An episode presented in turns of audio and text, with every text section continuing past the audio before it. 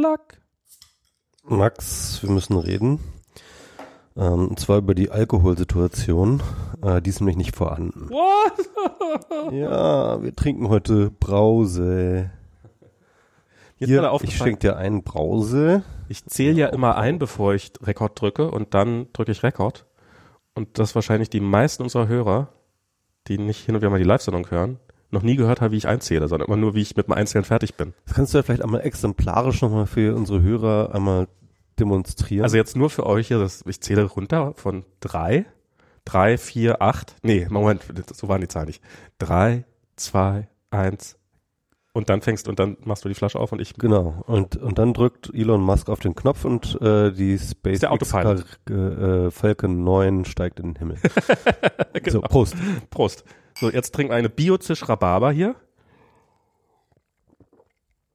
Oh, das zischt aber Bio. Ah, Oh, die ist lecker. ja.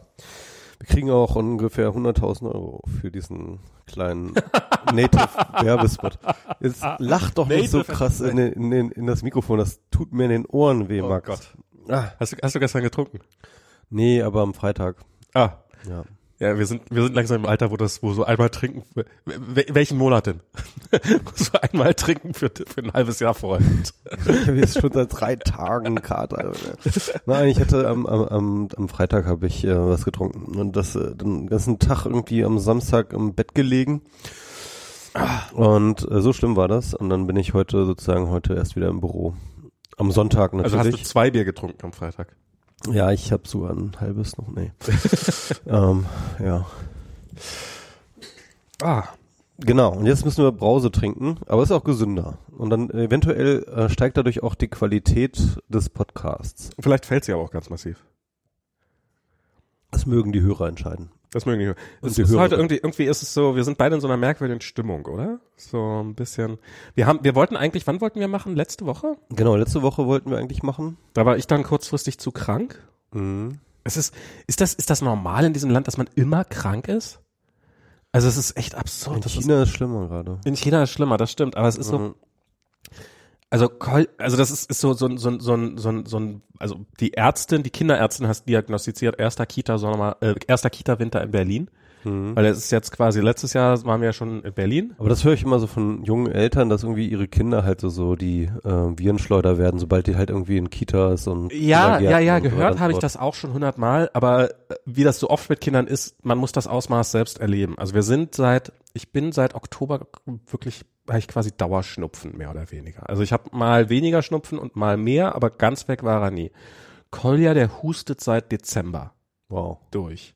Ähm, und und alle sind, und jetzt ist auch Diana wieder mal so ein bisschen krank und so, und ich bin krank und er ist die ganze Zeit krank und irgendwer ist immer gerade krank. Und ein Kolja war vorher noch nie krank? Also Okay. so, der war nicht länger als, also der, der hatte mal irgendwie mal eine Nacht Fieber oder sowas. Aber der war vorher wirklich eigentlich so, dass der mal drei Tage am Stück irgendwie krank war oder sowas. Das, das gab's vorher nicht. Und wobei das gab's jetzt auch nicht. Also so, dass er wirklich so im Bett, äh, so, so, dass er so kaputt ist, dass er im Bett liegt die ganze Zeit oder sowas, das hat er jetzt auch noch nicht gehabt, sondern ist dann so halt, wie so ein Kind so drauf ist, dann, naja, die rennen halt doch immer rum und sowas. Aber ein bisschen kränklich so.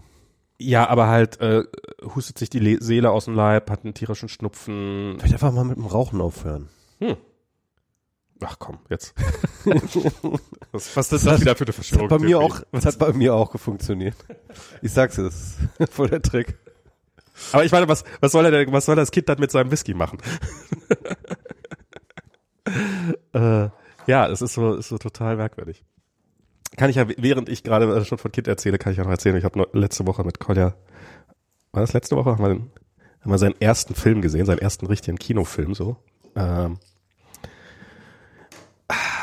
und Frozen, weil ähm, weil ähm, er im Kindergarten, da hat er so ein paar Kindergartenfreundinnen und die erzählen immer die ganze Zeit von Frozen und jetzt hat er auch Frozen gesehen. Und es ist, es ist großartig. Ich hätte nicht gedacht, wie toll das ist, mit so einem Kind so einen Film zu gucken. Also ich finde, ich hatte, hast du Frozen mal gesehen? Ja. Also ich habe den auch schon, her, aber ich habe den auch vor ein paar Jahren mal gesehen, fand den so, ja okay, kann man gucken, muss man aber auch nicht, so, Mhm. meinetwegen, mir doch wurscht.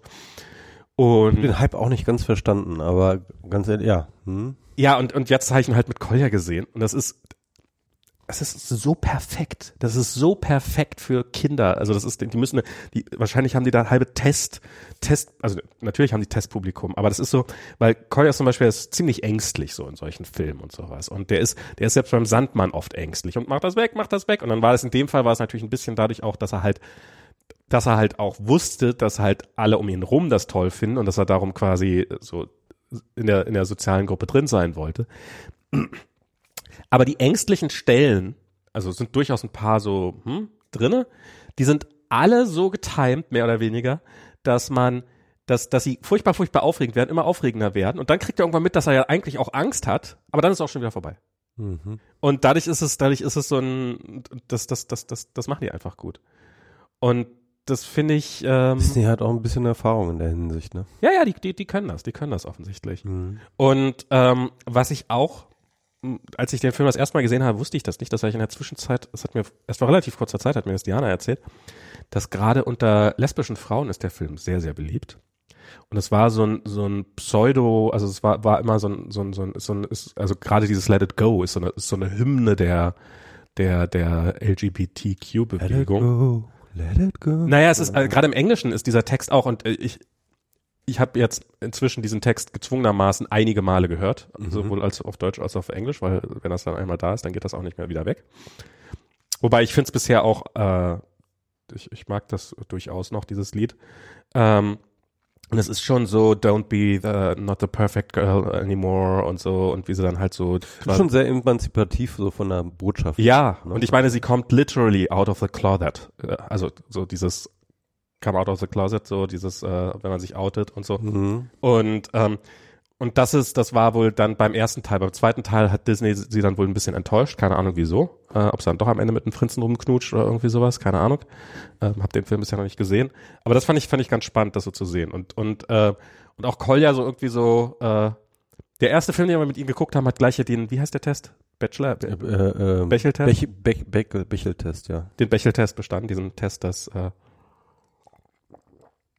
Zwei Frauen äh, in der Handlung miteinander sich unterhalten und zwar nicht über einen Mann. zwei, zwei benannte Frauen. Zwei benannte Frauen. Also ja. zwei weibliche benannte die auch, Charaktere. die, die auch einen Charakter, ja, genau. genau. ja, dann habe ich dann, hab ich, ich habe den Bechdel-Test neulich einmal durchgelesen, die Wikipedia-Seite, weil ich genau die, die genaue Definition Mhm. auch wissen wollte und sowas, was das eigentlich bedeutet.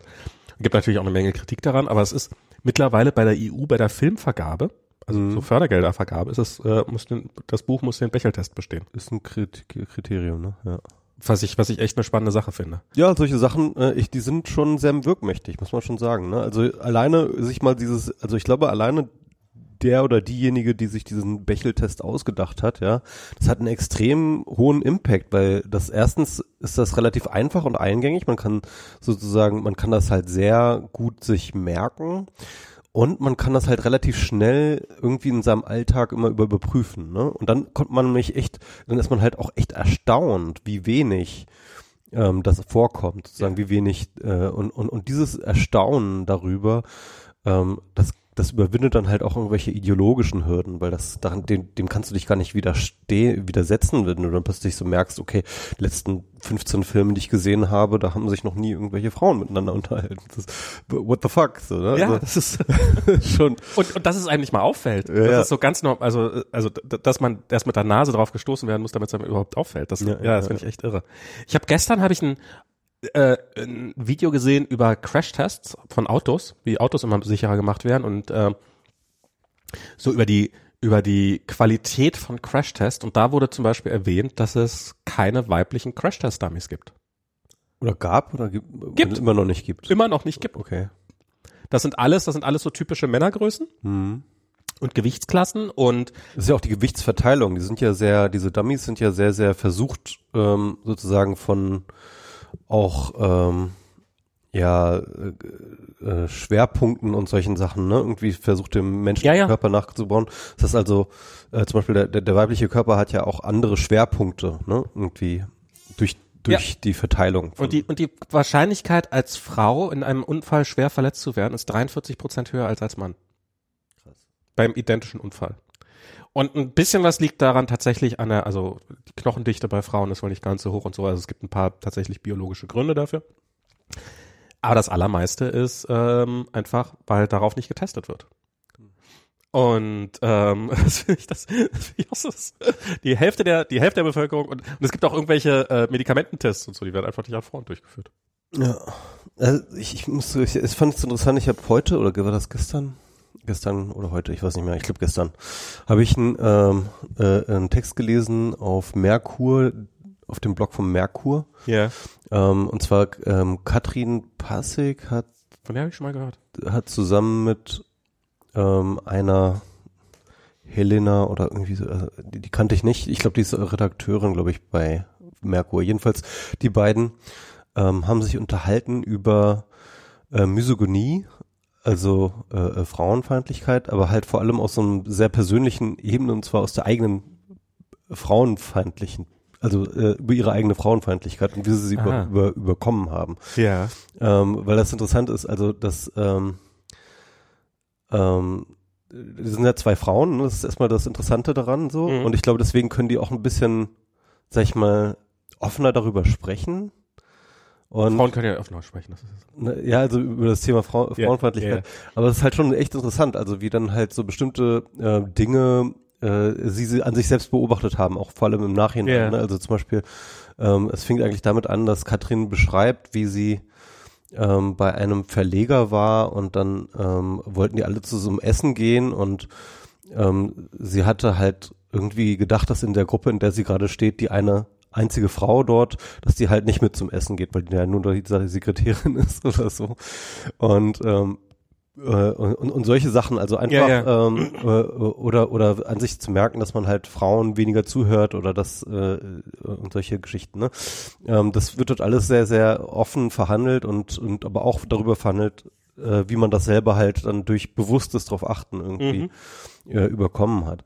Und das fand ich halt schon echt spannend, so also äh, so von den von den ähm, äh, von den Beobachtungen da drin. Es gab dann jetzt auch noch mal ein bisschen Ärger deswegen wegen des Textes, weil ähm, ähm, dann halt auch viel darüber kritisiert wurde, dass der jetzt halt sozusagen so offen diese ähm, diese Ignoranz äh, sozusagen so frivol darstellt. Ne? Ähm, äh, aber ich finde halt eigentlich, ähm, dass das halt schon, also es ist halt interessant, weil es halt ein Text ist, der halt sozusagen bei Merkur, was ja nun ein sehr, sehr angesehenes, äh, äh, angesehene Philosophiezeitschrift ist, so eine Art oder Politik, Philosophiezeitschrift, und das aber eigentlich ein Gespräch ist. Eigentlich ein Podcast, das ist nämlich das Interessante. Das ist eigentlich sozusagen voll die, voll die Formatverwirrung, weil es halt einfach ein schriftlicher Podcast ist. Die beiden unterhalten sich und Ja. das ist wirklich eine sozusagen, sozusagen das, äh, ähm, äh, sozusagen das gesamte Gespräch einmal nur abge abgetippt, ja.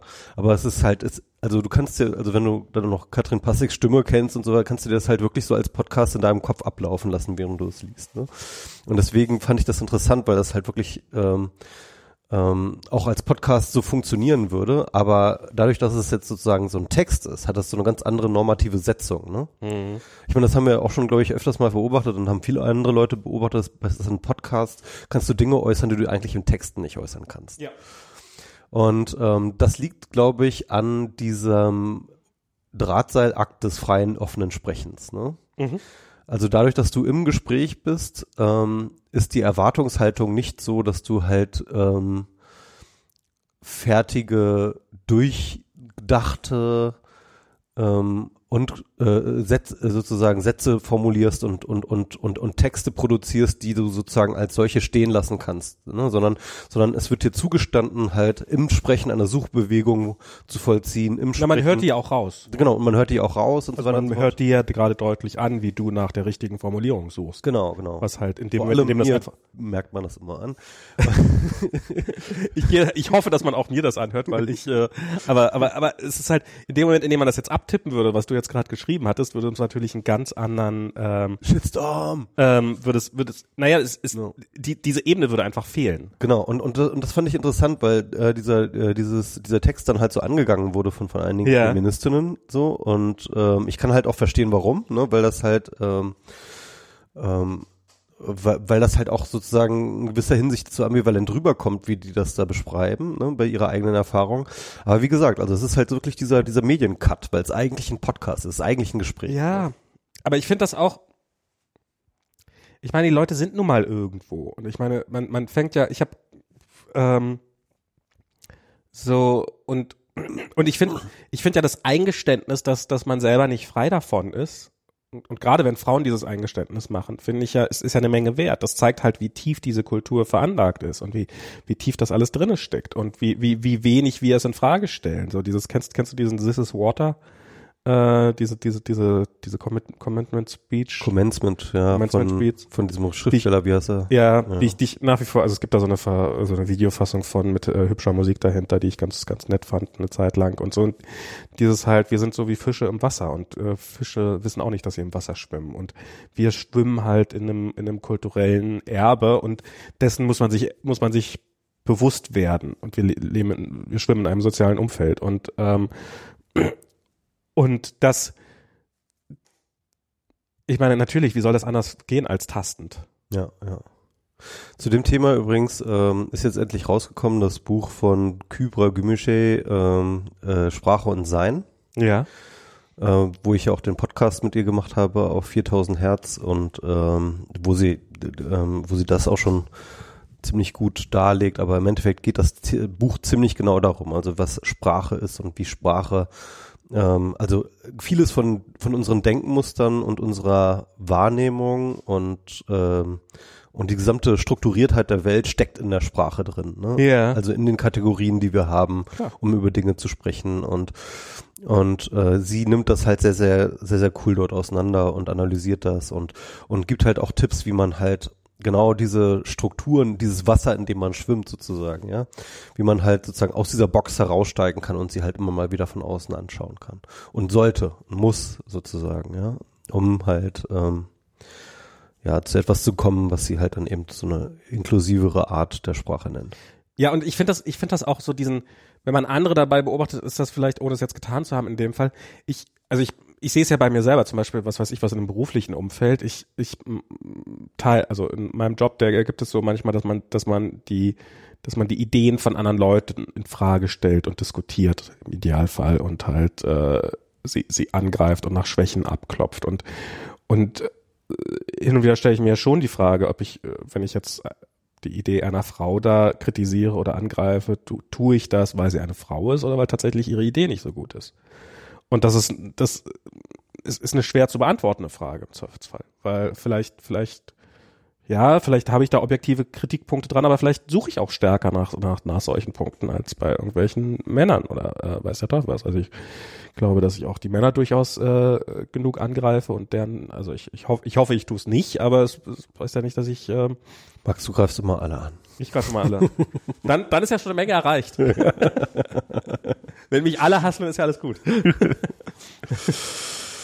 nee, aber verstehst du, was ich meine? Ja, ja, ich verstehe, ich, ich, ich kenne das. Ich, ich mache mir solch, auch solche Gedanken. Also man, ähm, man weiß es immer nicht, ne? Aber äh, klar, es ist immer gut, auf jeden Fall so, ein, so eine Aufmerksamkeits ähm, ähm, Prozess drauf zu werfen. Genau. Im Hintergrund. Und andere dabei zu beobachten, wie sie das machen, ist ja sicherlich auch eine Menge wert. Das stimmt auch, ja. Genau. Gut, wollen wir über die echt, echt ekelhaften Themen reden? Also eigentlich wollten wir letzte Woche, als wir diesen Podcast eigentlich schon machen wollten, wollten wir natürlich, hatten wir, brannte uns unter den Nägeln Thüringen. Das ne? lag dann noch so richtig in der Luft. Das lag dann noch so richtig in der Luft. Ähm, aber vielleicht ist es ja gar nicht schlecht, wenn man sich mit dem Thema nochmal mit ein bisschen Abstand ja. ähm, befasst. Aber wir lassen uns mal kurz mal zusammenfassen, was passiert. Also äh, ist haben wir jetzt, ich, schon eigentlich, ist der jetzt schon zurückgetreten oder ist der? Oh, gute Frage. Er hat ja, na doch, er ist erst, erst noch die, richtig zurückgetreten. Aber wer ist jetzt, ist er jetzt? Er hat das auf jeden Fall angekündigt und nee, dann gab es aber ganz lange nicht eingelöst. Genau, ne? genau. Irgendwie. Ich habe mir gedacht, er setzt es noch aus.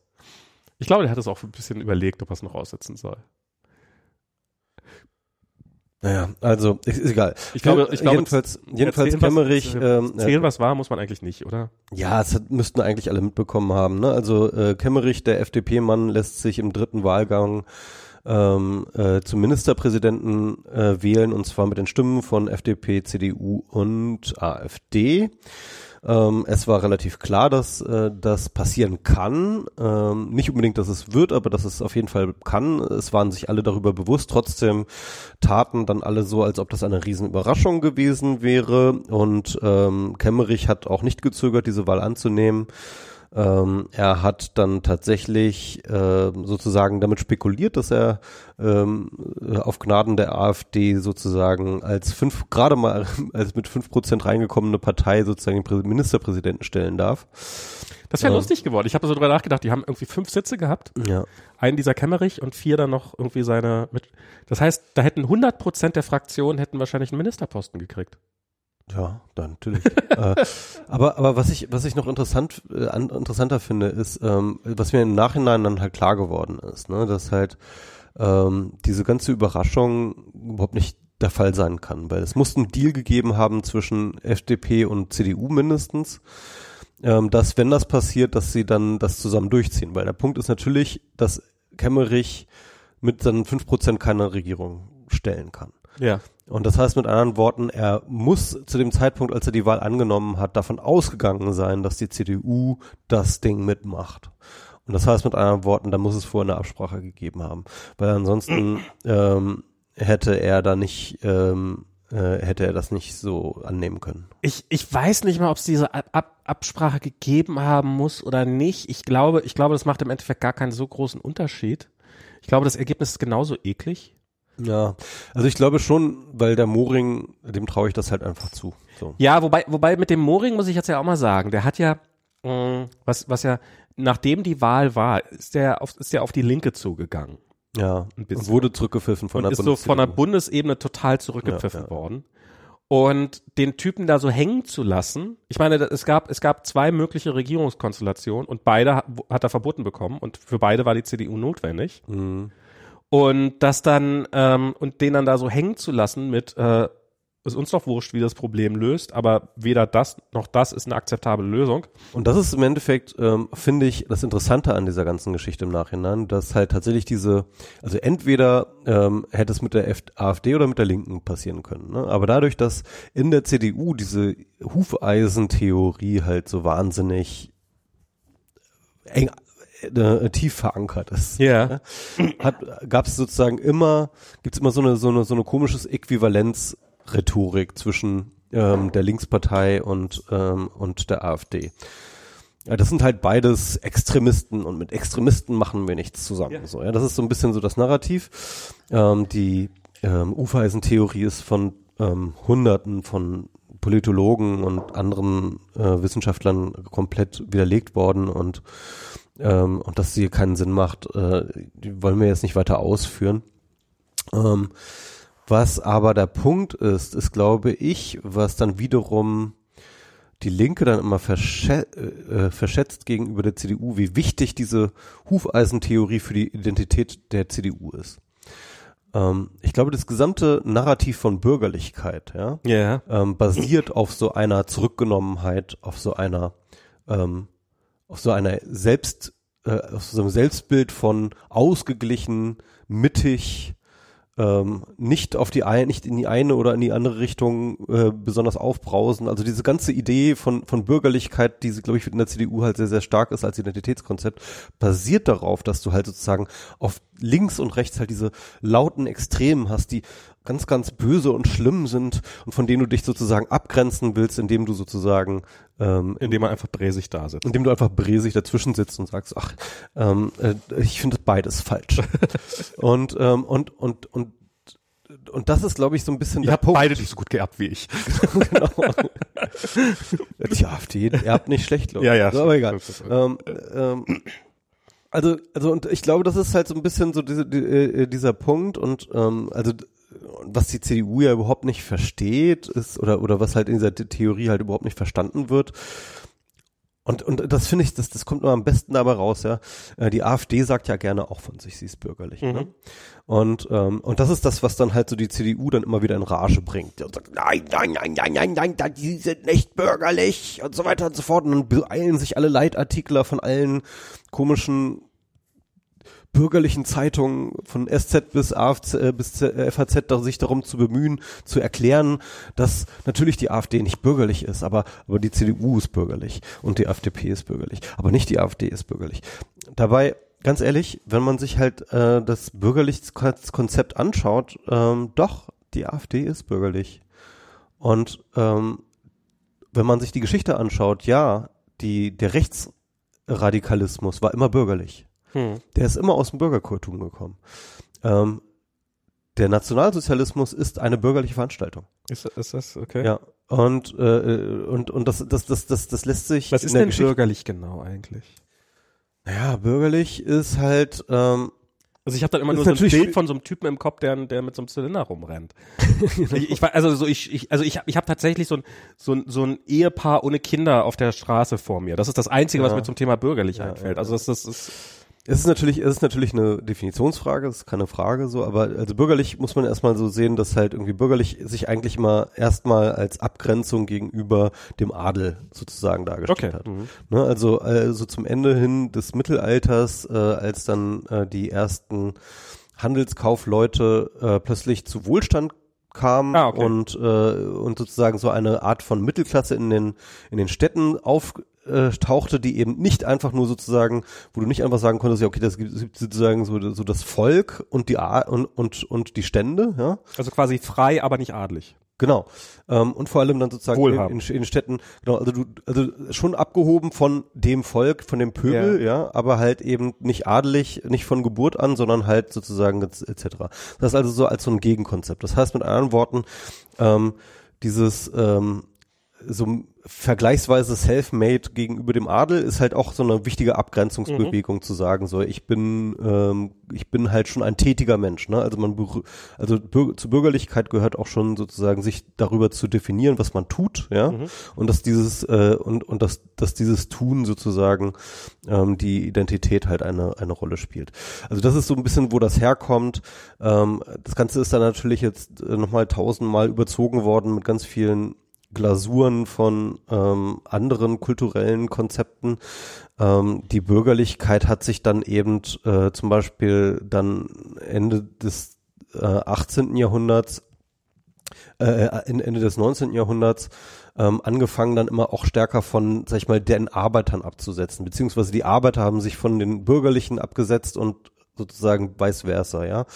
Ähm, also das heißt, äh, also dort gab es dann halt auch so eine Weintrinker Abgrenzung. ver- versus Biertrinker?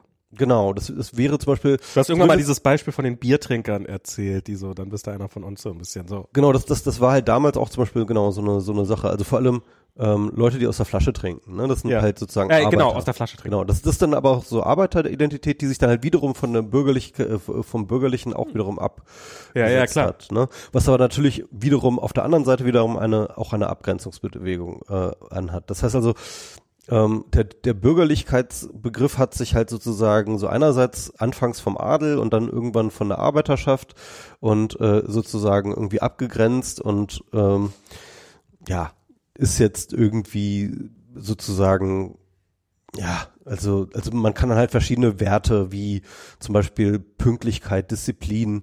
Das war dann halt sozusagen in, in, in, den Adenauer Jahren. Bildung. Ja, genau. Also So eine klassische, wobei- ich würde sagen, vielleicht Latein Ja, könnte das, ist, das ist nochmal was anderes. Das ist Bildungsbürger, das ist natürlich Ja. auch nochmal so ein, das ist so eher so eine Subkategorie, glaube ich. Also diese Idee des Bildungsbürgers, aber spielt natürlich auch mit rein, klar. Aber ich sag mal so, irgendwie in den, in den 60er, si- 70er Jahren hattest du halt dann nochmal irgendwie so, so sozusagen, ähm, äh, was man so Sekundärtugenden plötzlich nannte. Ne? Also eben äh, solche Sachen wie Pünktlichkeit, Zuverlässigkeit, Treuherzigkeit, irgendwie, keine Ahnung, so, ne?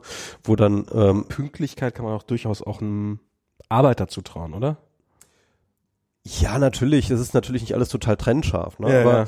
aber aber was halt, ähm, es gab dann halt irgendwann, ich glaube, von irgendeinem Linken oder war das irgendwie ein Grüner, irgendwie der gemeint hatte, dann ähm, mit diesen äh, mit diesen Tugenden kann man auch ein KZ führen. Ja, ja, ja, ja, das ist vielleicht. ja, und ähm, also äh, also das ist der Punkt. Also es gibt halt sozusagen ähm, bürgerlich Bürgerlich ist halt auch immer sozusagen so eine Abgrenzungsbewegung. Bürgerlich ist immer auch eine Bewegung, die sich stark über das Eigentum auch definiert. Das glaube ich, glaube ich, ganz wichtig auch.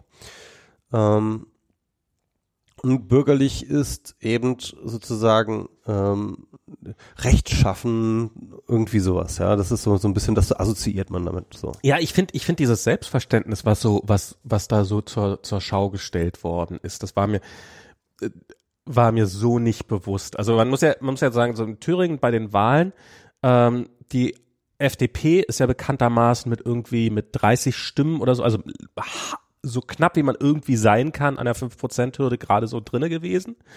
Ähm, die CDU ist der ganz große Wahlverlierer. Die haben irgendwie 10% verloren oder sowas, noch mehr als die SPD, wobei die SPD langsam auch gar nicht mehr so viel verlieren könnte. Ähm, und die beiden klaren Gewinner sind die AfD und die Linke. Und in diese Stimmung herein, so dieses, die, die, das, die eine Partei, die quasi eigentlich gar nicht, ähm, die, die eigentlich nur nur durch einen Glücksfall überhaupt ins Parlament gekommen ist und die andere Partei, die ganz klar, also wenn irgendjemand abgewählt worden ist, dann ist es die CDU. Und dass die sich hinstellen und danach so sagen, ja, wir haben das quasi das Land bewahrt. Wovor denn eigentlich? Weil es ist ja nicht so, als ob da jetzt irgendwie, als ob irgendwas ganz Unerwartetes ist, sondern es wäre einfach so weitergegangen wie bisher. Also und Bodo Ramelow, muss man schon sagen, ist unter den Linken wirklich auch der bürgerlichste Linke, den es überhaupt gibt. Und der war schon vorher Ministerpräsident. Ja. Also wenn die CDU in Zusammenarbeit mit der AfD und der FDP das Land vor irgendwas bewahrt hat, dann vor Kontinuität.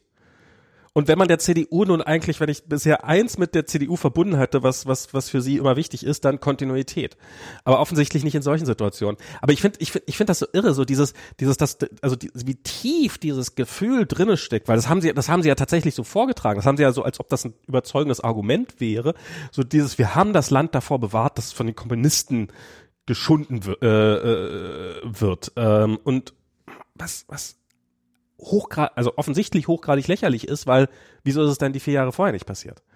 Und aber aber aber offensichtlich soweit, also die, die, diese Frage stellt sich nicht mehr, sondern es ist, und das das ja, das finde ich finde ich tatsächlich äh, fand ich fand ich sehr krass zu sehen. Also wie wie wie wie tief diese Ängste sitzen, wie wie wie wie äh, ich also ich hatte ja ehrlich gesagt die die diese diese Angst, die die CDU immer vor der Linken aufgebaut hat. Ich habe das ja immer für ein, für ein reines Kalkül gehalten, um die SPD davon abzuhalten, mit der Linken zu koalieren. Weil ich glaube, das hat der SPD ja jahrelang, wenn nicht jahrzehntelang jetzt, eine, eine, eine eine Machtoption genommen, weil, weil sie halt. Ja, das, der, der Hass, der kam schon aus der SPD selber. ja, ja, aber, aber das ist halt, das, das hat ja, die ja. CDU auch gerne mal der, äh, der, der, so dieses Schreckgespenst von Rot-Rot, das hat die CDU ja auch gerne mal an die Wand gemalt und so. Und ich dachte, das käme rein aus dem, aus diesem, aus, einfach aus dem, ja, wenn wir, wenn wir die Linke als so böse darstellen, dann, dann kann die SPD und dann, dann müssen die mit uns koalieren. Dann können die, dann können die nicht mehr regieren. Und es gab ja durchaus Bundestagswahlen, wo, ne, wo es für Rot, Rot, Grün gereicht hätte. Das stimmt, ja. Und ähm, man aber trotzdem lieber eine große Koalition gemacht hat, weil, ähm, ja, weil das funktioniert hat. Und, und aber dass die, dass die, dass dass die CDU diese eigene, diese eigene, diese eigenen Bullshit wirklich glaubt, damit hat, da, damit habe ich ehrlich nicht gerechnet. Ich habe die ganze Zeit das für doch, ich glaube schon, dass sie das glauben. Ja, ja, ich, ja, inzwischen glaube ich das auch. Also, also ich glaube, ähm, sozusagen on the ground level glauben sie das nicht. Ne? Also ich glaube zum Beispiel jetzt in Thüringen wissen die schon, wer Bodo Ramelow ist und welche, was da für eine Politik steht und dass es halt nicht irgendwie äh, DDR ist. Das wissen die schon alle, ja. Ja, der Ramelow aber, hat ja selber noch irgendwie gesagt, dass er noch ein paar Tage vorher waren sie auf irgendeiner Karnevalssitzung zusammen. Aber sag ich mal, auf, auf so einem abstrakten Level brauchen sie diese Identitätskonstruktion und diese Erzählung von der Äquivalenz von rechts und links um halt sozusagen ihre Position als die überlegene, die moralisch überlegene zu äh, sozusagen sich zu her, herbei zu ähm, theoretisieren. Ich glaube, das ist das ist so ein das ist so ein bisschen der der, der wichtige Teil. Ähm, und das ist jetzt interessant, weil es jetzt wirklich sozusagen so eine Art von äh, Gretchenfrage natürlich ist für die CDU, weil jetzt müssen sie ent also also wenn sie irgendeine Machtoption haben wollen, müssen sie sich tatsächlich entscheiden zwischen AfD und, äh, äh, und, und Linke. Eine von diesen Positionen müssten sie dafür aufgeben. Mhm. Und, ähm, und man sieht einfach sehr, sehr deutlich, dass ähm, das Herz in Richtung AfD geht, mhm. ja. Ähm, äh, und dass halt äh, wirklich nur der öffentliche äh, Druck und die öffentliche Empörung halt ähm, halt sie dann vielleicht doch eher die, die, die, die, die Linkspartei nochmal irgendwie in Erwägung ziehen lässt. Was noch nicht ausgemacht ist, aber das könnte eine Möglichkeit sein oder, oder halte ich für möglich. Ähm, was aber interessant ist, und, und das meinte ich dann halt vorhin mit irgendwie, dass es sozusagen eine bürgerliche Partei ist, weil ich glaube schon, dass dort ähm, extrem in dem Selbstverständnis ähm, extreme Parallelen existieren zwischen CDU und äh, AfD und ähm, extreme ähm, äh, ich glaube, man hat man, man merkt, dass man an, denselben Stallgeruch hat. So, Mhm. ja? Und ich glaube, das macht eine ganze Menge aus.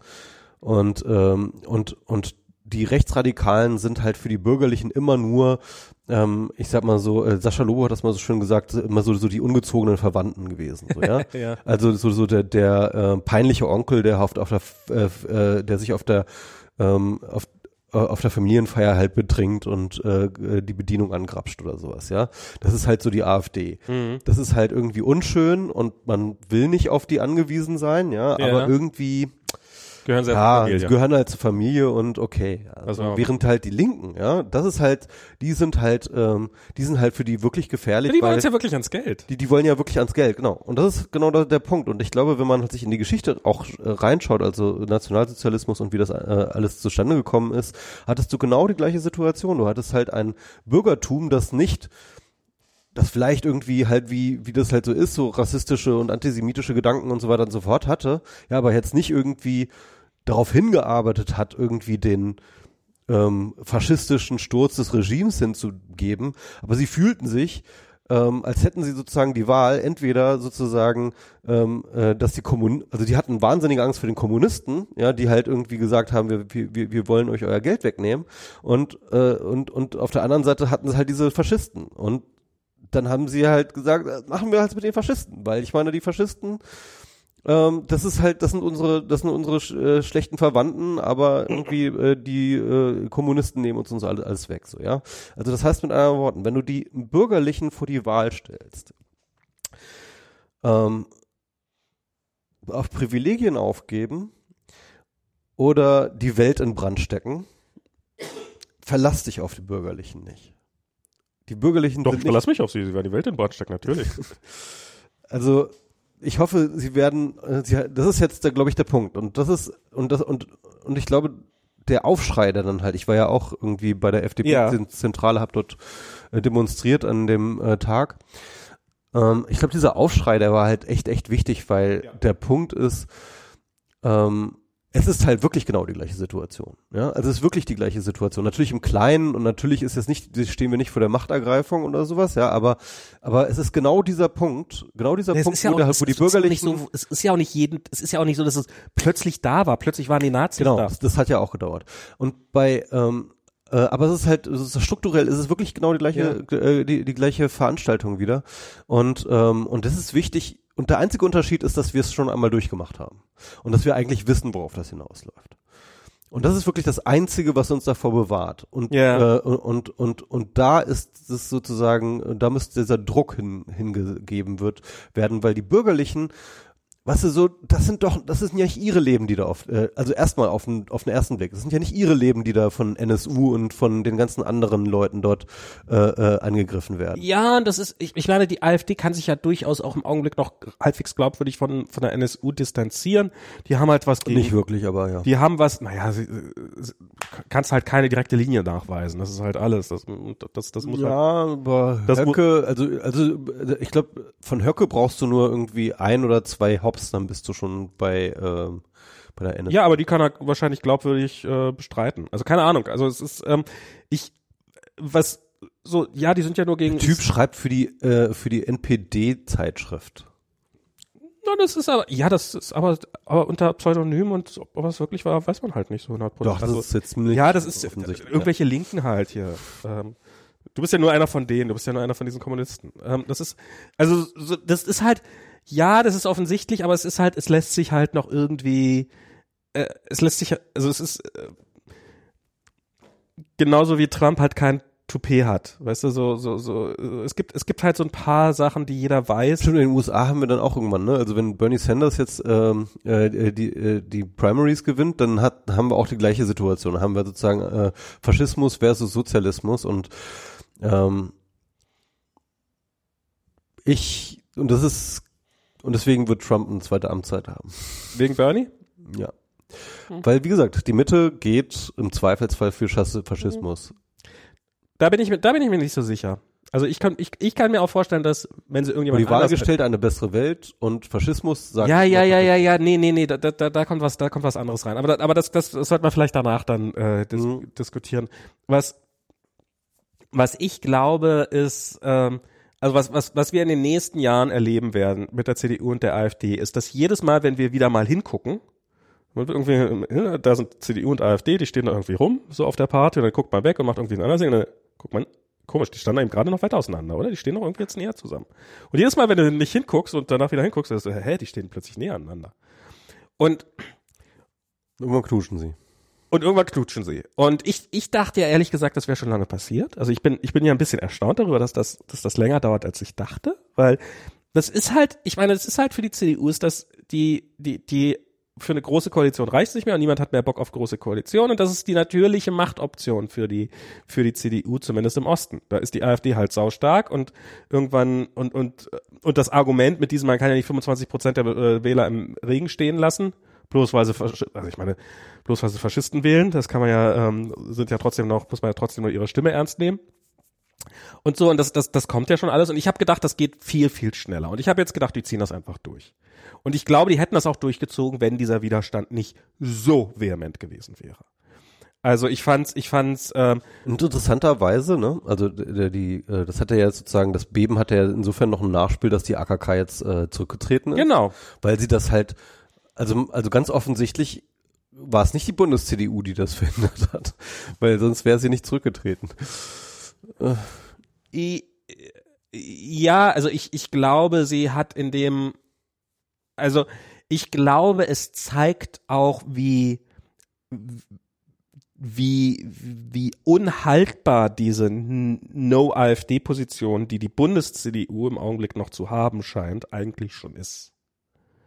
Und wie, wie hinfällig.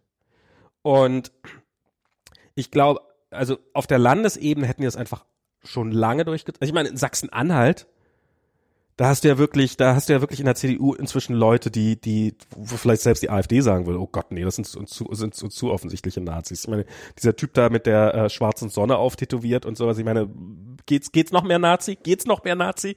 Also, ähm, und ähm, das ist, und die, die, dass die noch nicht mit der AfD koaliert haben, das, das finde ich tatsächlich und überraschend. Und ich finde es, ich finde, was da für ein Bruch durch die CDU gerade geht, also wie die sich auch zerfleischen, finde ich echt beeindruckend. Weil, ähm, wo war das, wo die eine Bürogemeinschaft auch in Sachsen-Anhalt aufgegeben hat, weil irgendjemand da dem äh, Kemmerich zum, zur, zur Wahl gratuliert hat und so eine Sachen. Also es ist, ähm, ähm, also da waren zwei CDU-Abgeordnete und die hatten eine Bürogemeinschaft und der eine hat jetzt gesagt, nee, mit dem will ich nicht mehr im Büro sein, weil der hat, äh, der hat dem Kemmerich damals per Twitter per, zur, zur Wahl gratuliert. Es gab, ich weiß, ich habe es nur mitgekriegt von diesem ähm, ähm, Ostbeauftragten der Bundesregierung, Der deswegen dann, zurücktreten musste. der deswegen wegen seines Tweets zurücktreten musste. Ja, Doro Bär, die hat ja auch unfassbar, die hat ja auch Genau. ihren Tweet sofort wieder gelöscht. Die hat ihn ja sofort gelöscht, ja, ja. Ähm, und das, das deutet darauf hin, wie, wie, wie überhaupt gar keine Ahnung die hatten, wie, wie das gesehen werden würde und wie stark der Widerstand dagegen sein würde.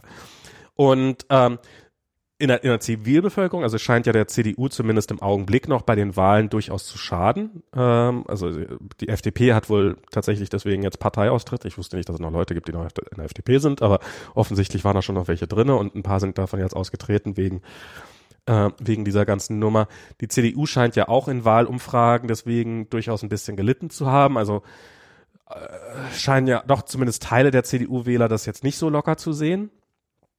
Aber ich, also ich, ich, ich dachte, die ziehen das einfach durch und ich glaube, wie gesagt, sie hätten es getan, wenn der Widerstand nicht der gewesen wäre, der es ist. Ich glaube, es hat die, Bund die Position der Bundes-CDU, dieses Nein zur AfD, ähm, das ist brüchig und das, das werden die nicht mehr lange halten können.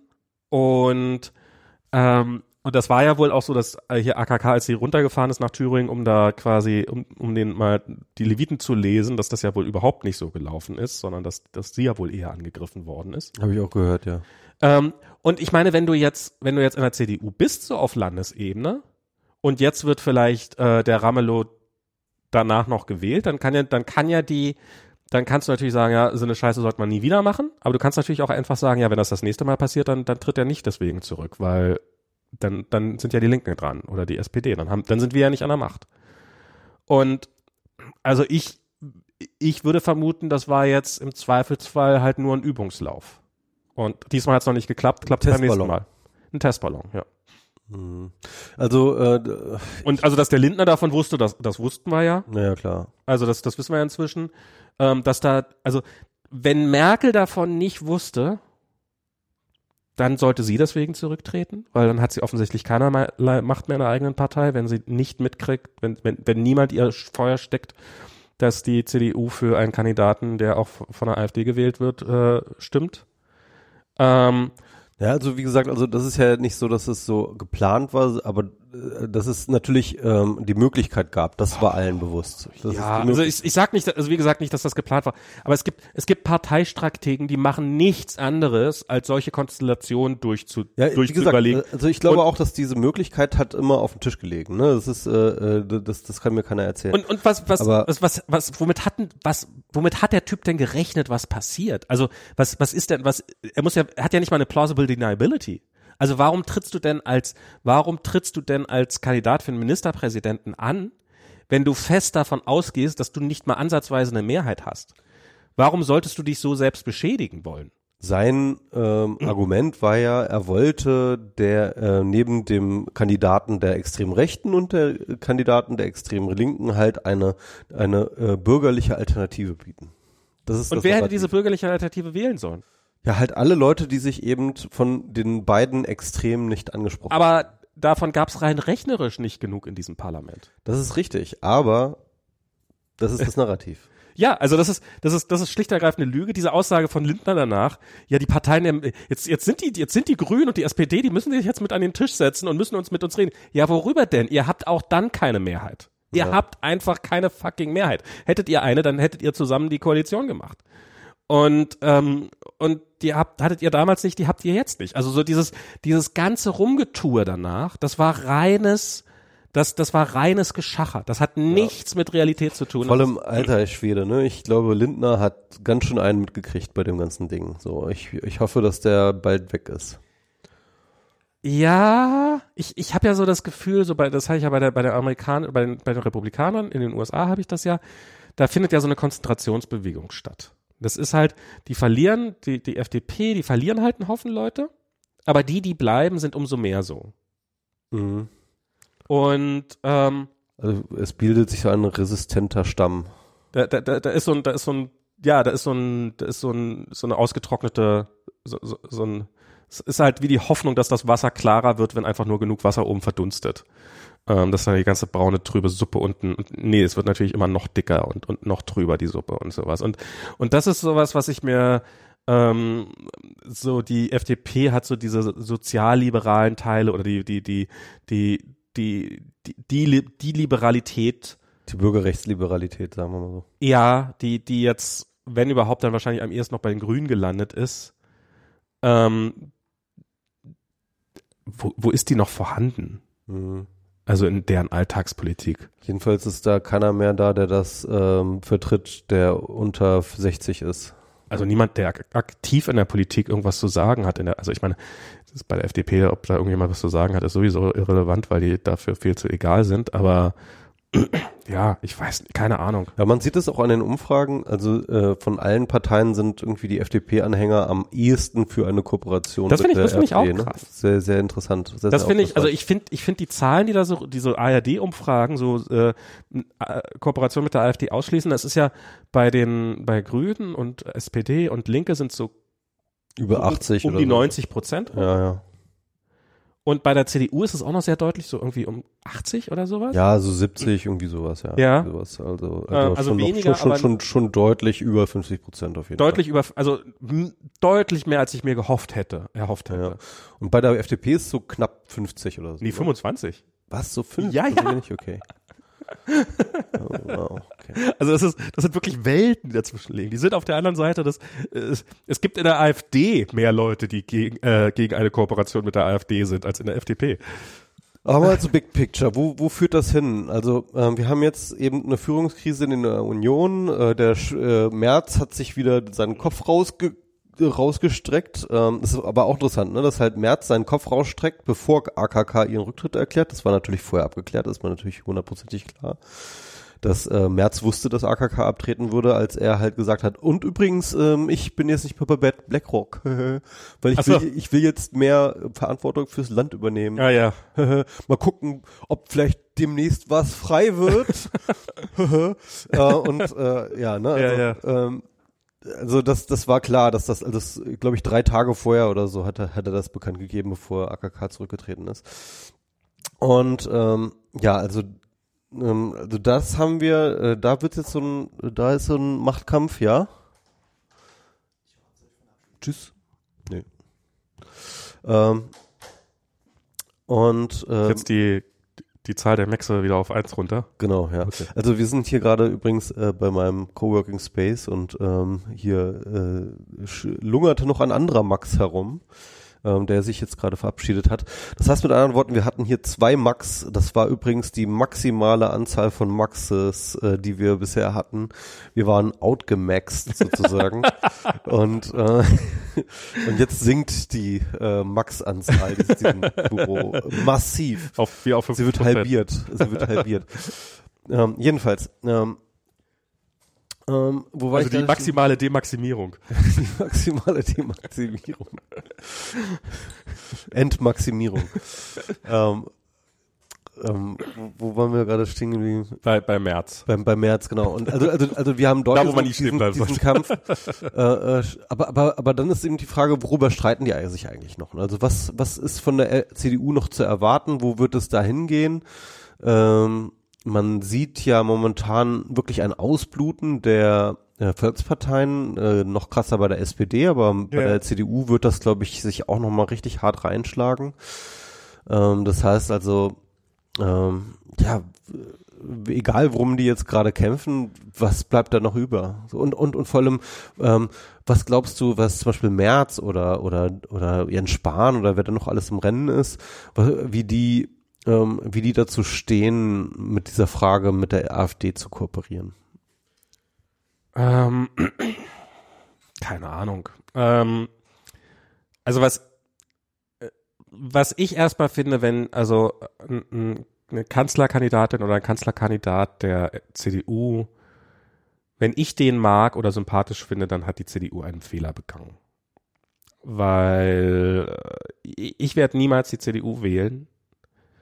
Ähm, und wenn sie halt ihre Klientel ansprechen will, dann muss sie das über einen Kandidaten oder über eine Kandidatin tun, die ich nicht. Und Merkel war mir einen Zacken zu sympathisch, glaube ich. Die hat tats- tatsächlich. Liebe CDU-Strategen, ähm, hier sitzt Max, ähm, er ist euer, er ist, er ist eure Benchmark. wenn ich unglücklich bin, ist es, nee, dann ist es nicht automatisch gut, aber wenn, Ja. ähm, ich, ich, also die, die, die, die CDU hat halt so eine, so eine gewisse Bewegung in die Mitte gemacht, Mhm. ähm, die mir ja persönlich nicht unsympathisch ist, so als äh, eher linkere Menschen und ähm, sie hat ihre ein, ein, Teil, ein Großteil ihrer schwachsinnigen Position aufgegeben, also was weiß ich was, so Schwulen-Ehe und sowas, das haben sie ja doch am Ende doch relativ Ja, nicht wirklich, ne? Also sie haben ähm, ihren Widerstand dagegen aufgegeben, aber sie haben nicht ihre Position dazu aufgegeben. Ja, aber sie, sie, sie haben es sie haben's verloren gegeben. Ja.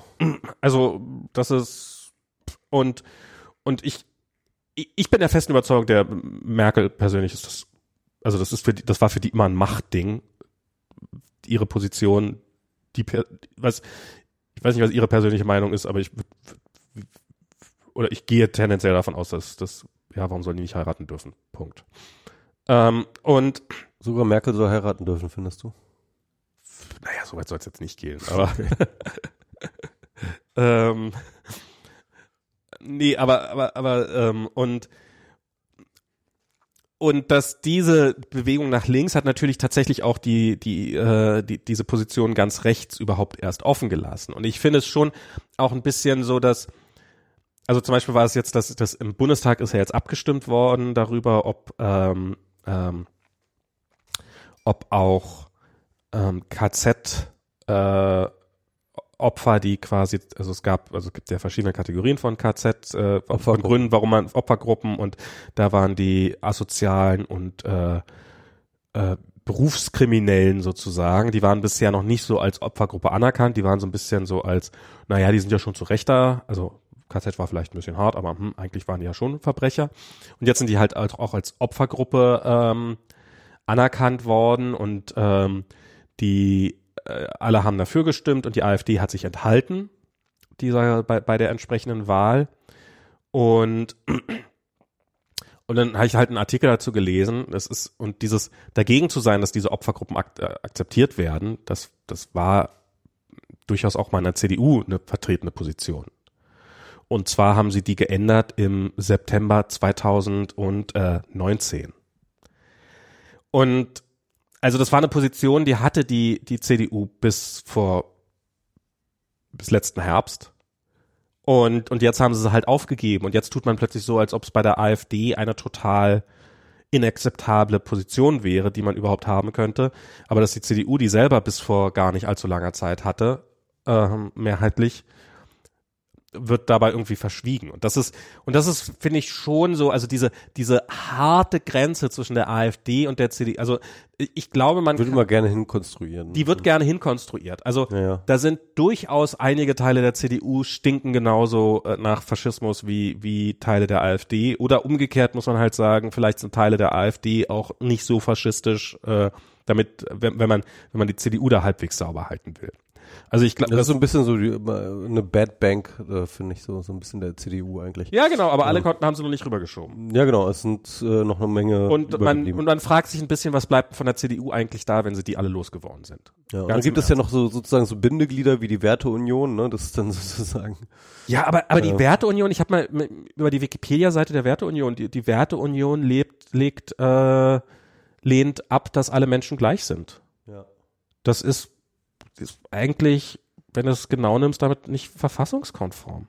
Ja, aber es ist ja auch keine Partei insofern. Ja, ist keine Partei, aber es ist halt, ähm, wenn du daraus eine Partei machen würdest, äh, die sich offensichtlich in der CDU durchaus Pla ihr Plätzchen haben, dann Ich würde sagen, dann ist die auf jeden Fall kongruent mit der AfD, definitiv. Also Und, und das ist, und das ist ja auch nichts Neues. Also das ist ja, also wenn, wenn überhaupt, dann ist es halt, dass die, dass die CDU sich halt weiter in die Mitte oder weiter nach links rüber ge- ausgedehnt hat und dass, dass jetzt äh, einige ähm, ewig gestrigen in der CDU sich halt jetzt gar nicht mehr aufgehoben fühlen da.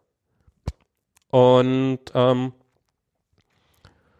keine Ahnung, also ich, ich halte das für, ich halte das für unvermeidlich, dass die vermeintlich, dass die CDU und die AfD zumindest auf Landesebene miteinander ko- kooperieren werden in irgendwelchen Bundesländern. Also Sachsen-Anhalt oder Sachsen. Und ich, ja, ich bin tatsächlich ein bisschen überrascht, dass es diesmal noch geschafft haben, es nicht zu tun. Also so, ähm, nicht weil ich das will, sondern und ich, ich sehe auch nicht, wie dieser Faschismus wieder weggehen soll, ehrlich gesagt. Ich sehe nicht, dass es irgendwie, dass wir irgendwie so eine magische Handbewegung haben und Hex, Hex, Hex und plötzlich ist alles wieder wie vorher. Als, äh, als der unsympathische Onkel, der trotzdem zur Familie gehört, äh, noch CDU gewählt hat. Ähm, und also die Menschen waren ja schon immer da, die, die entsprechend eklig denken. Und ähm, und viele von denen werden wahrscheinlich gar nicht gewählt haben oder einige. Einige werden CDU gewählt haben. Ähm, einige werden vielleicht NPD gewählt haben oder sowas. Ach ja. Und, und die sind jetzt, und ich meine, die sind jetzt, für die ist das, für die hätte es kaum besser laufen können. Ich meine, die haben, egal was sie tun, egal wie sie tun, ist, ihr Ziel ist im Augenblick, diese, diese Demokratie zu delegitimieren. Und das ist ihnen gelungen. Hervorragend. Und mit einem sehr, sehr, mit einem nicht mal sonderlich cleveren Schachzug. Und jetzt haben sie ja schon angekündigt, dass sie ja überlegen, beim nächsten Mal dann vielleicht für Bodo Ramelow zu stimmen. Ja, Ähm, um ihn zu delegitimieren, ja. Hm. ja, einfach nur, einfach nur um, einfach nur um zu trollen. Naja, das sind Trolle, ja. Und es gibt, und es gibt genug Leute, ich meine, das ist ja auch so unter Trump-Wählern, wie viele Leute Trump nur geil finden, weil er die Leute, die sie nicht mögen, anekelt. Ja, das stimmt. Und ob er ihn dabei selber, ob, ob, es, ob es sie eigentlich selber anekeln müsste, das ist, das, das ist ihm dabei wurscht. Also ich meine, es ist ja nicht so, als ob er was für sie tun würde. Sondern es ist halt dieses, ähm, und, und ich glaube, dass es, es gibt halt, es gibt, glaube ich, relativ, es gibt einen nicht unerheblichen Teil von demokratieüberdrüssigen Menschen in diesem Land. Und an manchen Tagen muss ich sagen, ich kann es ihnen nur schwer verübeln. Ähm, die ist nicht so geil. Interessantes Gurke. Ah, probiere ich. Doch, ich glaube, die hatte ich schon mal. Die schmeckt so ein bisschen nach Moskau Mio. Oder? Ja. Halt Gurke. Ich trinke Mo Moskau Mule in erster Linie wegen der Gurke. das könnte ein schöner Titel sein. Oh. Und ähm, äh, ja, die, die werden nicht weggehen. Die werden da sein. Ja, und äh, die Frage, also das ist der, was ich mir dabei halt auch mal denke, ist, ähm, sie sind jetzt so bei, zumindest in den neuen Bundesländern, so bei einem knappen Drittel schon, so, ne? Den, die sie. Äh, Viertel noch, oder? Ja, okay, Viertel. Ähm, manchen, ich weiß nicht, bei der, war das nicht in Sachsen-Anhalt auch noch größer? Ich weiß es nicht. also sagen wir mal so ein Viertel bis ein Drittel. Ja, okay. Hm? Ähm, und der Punkt ist ja einfach, dass die Geschichte zeigt, dass ähm, man auch nicht mehr braucht wenn man auf die auf das Stillhalten eines weiteren Drittels setzen kann. Genau. Also man braucht nicht, ähm, es braucht sozusagen ein äh, ein Drittel radikal gewalttätige Arschlöcher, ein weiteres Drittel, ähm, das halt stillhält, mhm. um ein weiteres Drittel zu töten. Genau. Und äh, ja, und das heißt mit anderen Worten, ähm, alle, alle Augen müssen sich jetzt sozusagen auf das äh, mittlere Drittel richten, wie, inwieweit die das zulassen. Im Endeffekt, das ist jetzt momentan äh, der einzige Naht, äh, äh, Notnagel, den wir noch haben. So. Hm. Ja. Ja, ja, und dieses, und dieses, also ich, ich finde das, ich finde das so spannend zu sehen. Das ist halt, wie, wie, ich, wir haben ja beim letzten Mal haben wir, äh, habe ich ja dieses dieses Machtthema irgendwie so ein bisschen angesprochen, wie dieses, wie, wie Macht Menschen korrumpiert und äh, sie jegliche Position aufgeben lässt. Und das wird die CDU auch noch voll erwischen. Das wird halt, wenn die, wenn die die Wahl haben zwischen ja ihre eigenen Privilegien aufgeben und die Welt brennen sehen, dann wird halt mit der AfD zu koaliert im Zweifelsfall.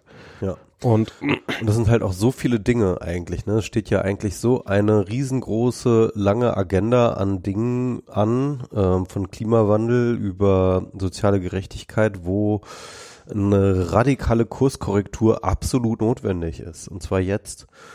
Und ähm, eine progressive linke Partei kann eigentlich gar nicht ähm, anders, als genau solche Sachen auf die Agenda zu setzen. Es sei denn, man ist die Grünen und ähm, sagt einfach gar nichts und tut einfach ganz progressiv, ohne äh, tatsächlich progressive Inhalte zu haben und gewinnt trotzdem jede Wahl, weil man ähm, irgendwie ja so äh, wirkt, als wäre man progressiv, ohne es sein zu müssen. Ja. Also ich bin mal gespannt, was äh, ja egal, auf jeden Fall ähm, ähm, wir werden, wir werden sehen, wo das, äh, wo das endet. Ähm, aber ich habe auch kein gutes Gefühl dabei. Ähm, aber ich wollte noch mal auf die US-amerikanische Situation zurückkommen, mhm. ja, weil das wäre ja auch mal wieder Thema. Ähm, das heißt, ganzen ähm, Leute, denen unsere Trump-Inhalte voll auf den Sack gehen, können jetzt abschalten. nee, weil ähm, wir reden ja über Demokraten jetzt auch mal. Nee, aber ich, ich wollte mal ganz kurz erstmal noch auf dieses Impeachment-Ding rangehen. Ja. Weil der Punkt ist, und das habe ich ja eigentlich auch von Anfang an immer gesagt, ja, dass halt dieses Impeachment wird Trump nur nützen. Was ich nicht gesehen habe, ist, wie sehr es ihm nutzen wird. Mhm. Weil, ganz ehrlich, ich glaube, Trump, wir haben noch Trump noch gar nicht kennengelernt. Mhm. Wir haben Trump noch gar nicht kennengelernt. Wir werden ihn, wir lernen ihn gerade erst kennen. Weil er ist jetzt wirklich entfesselt. Mhm. Ähm, praktisch jeder Hebel, den man ihn sozusagen zur Disziplinierung noch hatte, ist jetzt weggebrochen. Mhm. Ähm, er, ähm, das, das sind sozusagen Reports jetzt aus dem Weißen Haus und von ähm, polit politischen ähm, Weggefährten von ihm. er entledigt sich plötzlich jetzt allen Leuten, die ihn noch irgendwie eingezäumt haben. Hm. Das hat er zwar sukzessive schon die ganze Zeit getan, aber jetzt radikal, ja. Ähm, seine gesamte Instinktpolitik, die halt immer mal wieder in Zaum gehalten wurde durch eben äh, Leute, die um ihn herum so ein bisschen Kindergarten gespielt haben, die sind jetzt alle ähm, völlig machtlos.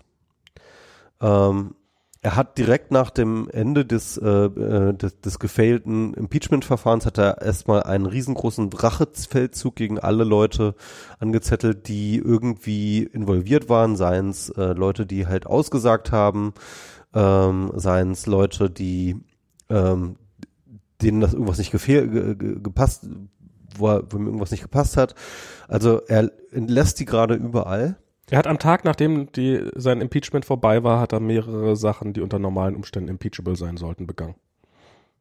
Indem er Leute gefeuert hat, weil sie ihn politisch, äh, weil sie nicht politisch ihm gegenüber nicht nur loyal genug waren. Das krasseste ist das mit Roger Stone, also Roger Stone, der ähm, ehemalige Kampagnen-Heini von ihm, also ähm, der war bereits ähm, verurteilt, weil er den Kongress belogen hat und weil er äh, verschiedene andere, irgendwas war da noch. Jedenfalls, er wurde tatsächlich schon verurteilt zu einer Haftstrafe ähm, von einem Gericht und Trump hat ähm, erstmal auf Twitter dagegen äh, äh, äh, geramboliert und daraufhin hat sein Justizminister die Strafe ähm, reduziert, war das, ne, glaube ich.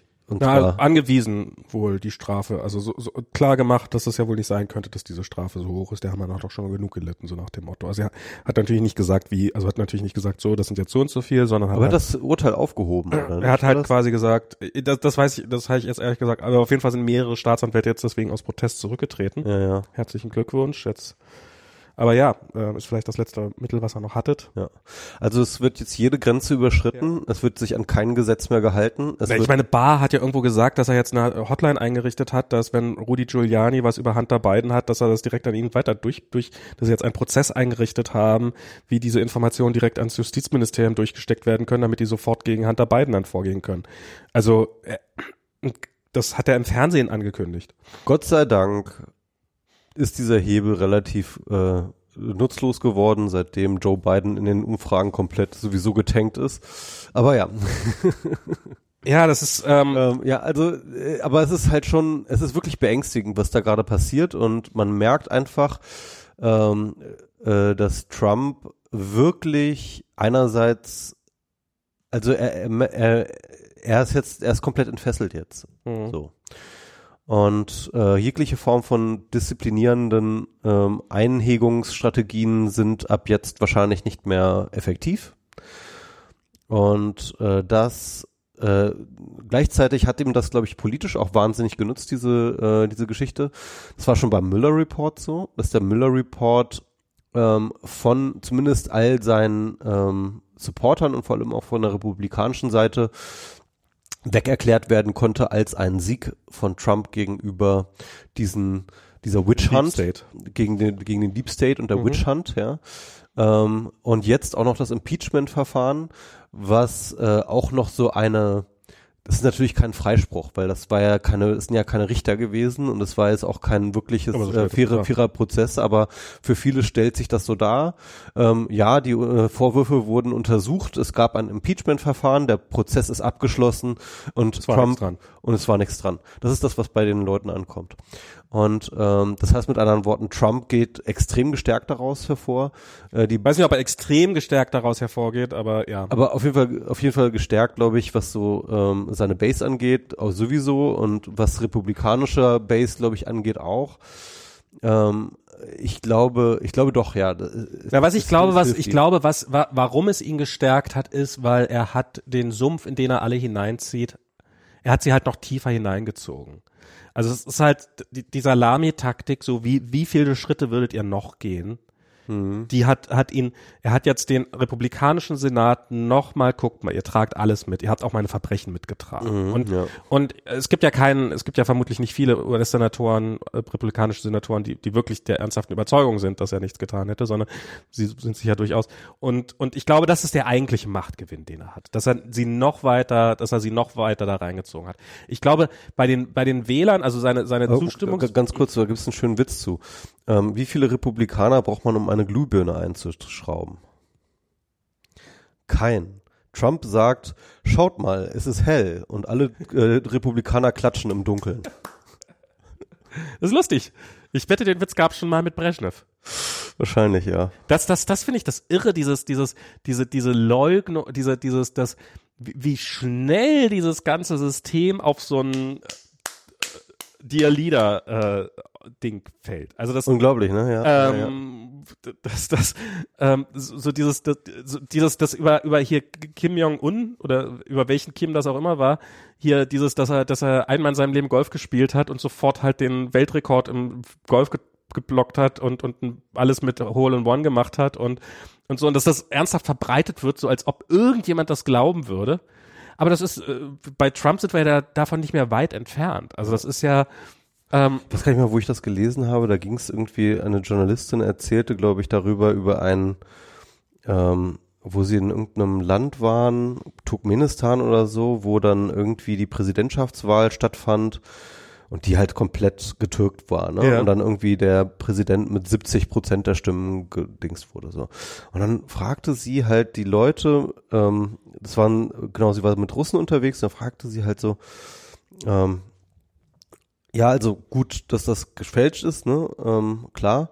Aber warum nicht subtiler, ne? Also warum macht man 70 Prozent und nicht irgendwie so ein knappes Ergebnis, wo man dann sagen kann, so, oh, das hat jetzt aber echt gut geklappt und so und wo man halt so so ein bisschen so, so einen Anschein von Glaubwürdigkeit vielleicht sogar noch erwahren kann.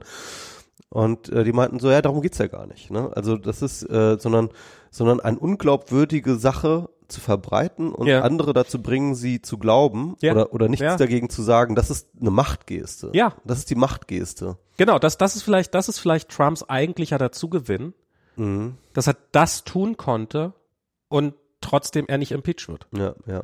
Und dass, dass es so offensichtlich ist, dass er tatsächlich ein Verbrechen begangen hat, aber dass er trotzdem nicht impeached wird. Ja. Und ja, das, das, ähm, Das ist eine Macht, ja, stimmt, das ist, und, und im Endeffekt, ähm, und das, deswegen unleasht es ihn auch so doll, weil, weil es ihm zeigt, dass das Gesetz jetzt nicht mehr für ihn gilt. Ja. Er hat jetzt, er hat sich selbst und allen anderen bewiesen, er steht über dem Gesetz. Er steht über allem. Ähm, und, und, und niemand kann ihm mehr was. So. Und ja, also das wird echt ekelhaft so und ähm, ja, er ist ja jetzt ja noch äh, etwas äh, weniger als ein Jahr, hat noch seine Amtszeit, se- seine Legislaturperiode. So, und Max, und jetzt mach mir mal Hoffnung, warum Trump ähm, doch jetzt die zweite Amtszeit nicht mehr für sich nimmt, nehmen kann. ähm, mh, also, mh, äh, also, naja, Hoff- was heißt Hoffnung machen kann? Stell mal das demokratische Feld vor. Mm. Ich tendiere, ähm, ich, ich kenne das demokratische Feld nicht. Ich, find- ich, ich kenne jetzt, ich kenne jetzt ein bisschen Bloomberg, ähm, der, oder was heißt kenne ihn? Ich habe ich hab ihn kennenlernen müssen in letzter Zeit, der einfach ein Idiot ist, der sich gerade probiert, die Wahl zu kaufen. Ähm, ich hat ja auch schon mal mit einem Bürgermeisterposten geklappt, warum soll es in Präsidentschaft klappen? Ähm, äh, was, was, äh, im, Geg im Gegensatz zu Trump ist er ja wirklich ein Milliardär und kann sich das tatsächlich leisten, diese Wahl zu kaufen. Der hat echt mehrere, der hat jetzt wirklich mehrere hundert Millionen. Also ähm, wir hatten jetzt schon zwei Primary-Wahlen, ne? Wir Ja. hatten äh, sozusagen, wann war, was war das? Ähm, äh, New Hampshire und, und äh, was war das andere? Iowa, ne? Genau. Iowa und dann New Hampshire. Ähm, äh, Bloomberg ist noch in keinem der beiden, war er überhaupt dabei. Ähm, ich glaube, er war auch erst bei einer De Debate dabei, glaube ich. Er war bei der in New Hampshire dabei, da gab es eine schöne, äh, wo, wo, wo Joe Biden so gesagt worden ist, so, wo er das erfahren hat, so, hey, äh, Bloomberg wird, äh, wird bei der Debatte in New Hampshire dabei sein. Äh, steht, Aber er steht nicht mal auf dem aber er Ballot. steht doch gar nicht zur Wahl. So wirklich so, so, so Ja. dieses so, er steht doch gar nicht zur Wahl. Ja, ja. Ja. Huh. So, das ist so wirklich so komplett Ungläubigkeit.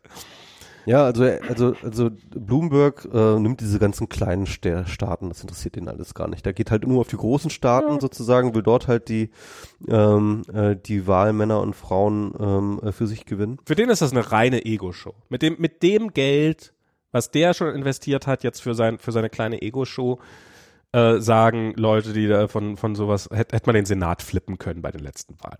Ja. Also wenn, wenn der, wenn der ähnlich viel Geld einfach für, Er für überzieht das Land gerade mit äh, ganz vielen vollem äh, Fernseh-Ads, äh, Ja. ganz un, äh, total krass. Ähm, er hat auch so Rallyes, ja, also ähm, die sind dann aber nicht von äh, Freiwilligen organisiert, sondern die sind alle ganz gut bezahlt dort, diese Ja, ja. ganzen Staffer. Die wärmen auch gerade massenhaft bei allen, bei den ganzen anderen Kandidaten die Leute ab, weil sie halt besser, also, weil, weil sie, bei den meisten anderen sind es ja irgendwelche Freiwilligen, weil sie halt gut bezahlen und halt auch äh, gute, gute Hardware-Ausstattung und so, gute Und, und gutes Essen. Also sie, Gutes äh, Essen. damit auch überhaupt irgendwelche Leute kommen, also so Fans, ähm, äh, Ja. bieten sie halt irgendwie umsonst äh, äh, Essen und Trinken auf diesen Veranstaltungen. Ganz ehrlich, dagegen ist ja Trump fast sympathisch. ja, ja. Da kommen ja die Leute wenigstens freiwillig. Naja, die haben, der hat wenigstens echte Fans, ne? Ja. Also, also, also, und, und, und er war nicht doof genug, sein eigenes Geld für seinen Wahlkampf auszugeben. Er hat nur behauptet, es wäre sein eigenes Geld, was er für einen Wahlkampf ausgibt. stimmt. Bloomberg scheint ja wirklich sein eigenes Geld in die Hand zu nehmen. Also Bloomberg ist halt wirklich echt krass. Also der, der kauft sich wirklich sozusagen Schritt für Schritt äh, sein, sein Ticket. Auch die Endorsements kauft er sich durch halt entsprechende Spenden in die Ja. verschiedenen ähm, Institutionen und solche Sachen.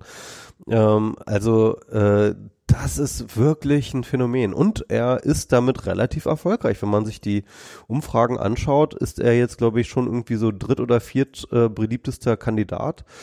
Ähm, ich glaube sogar schon vor Warren oder so. Und ähm, ja, also das ist, äh, also ich glaube ehrlich gesagt nicht, dass das klappt.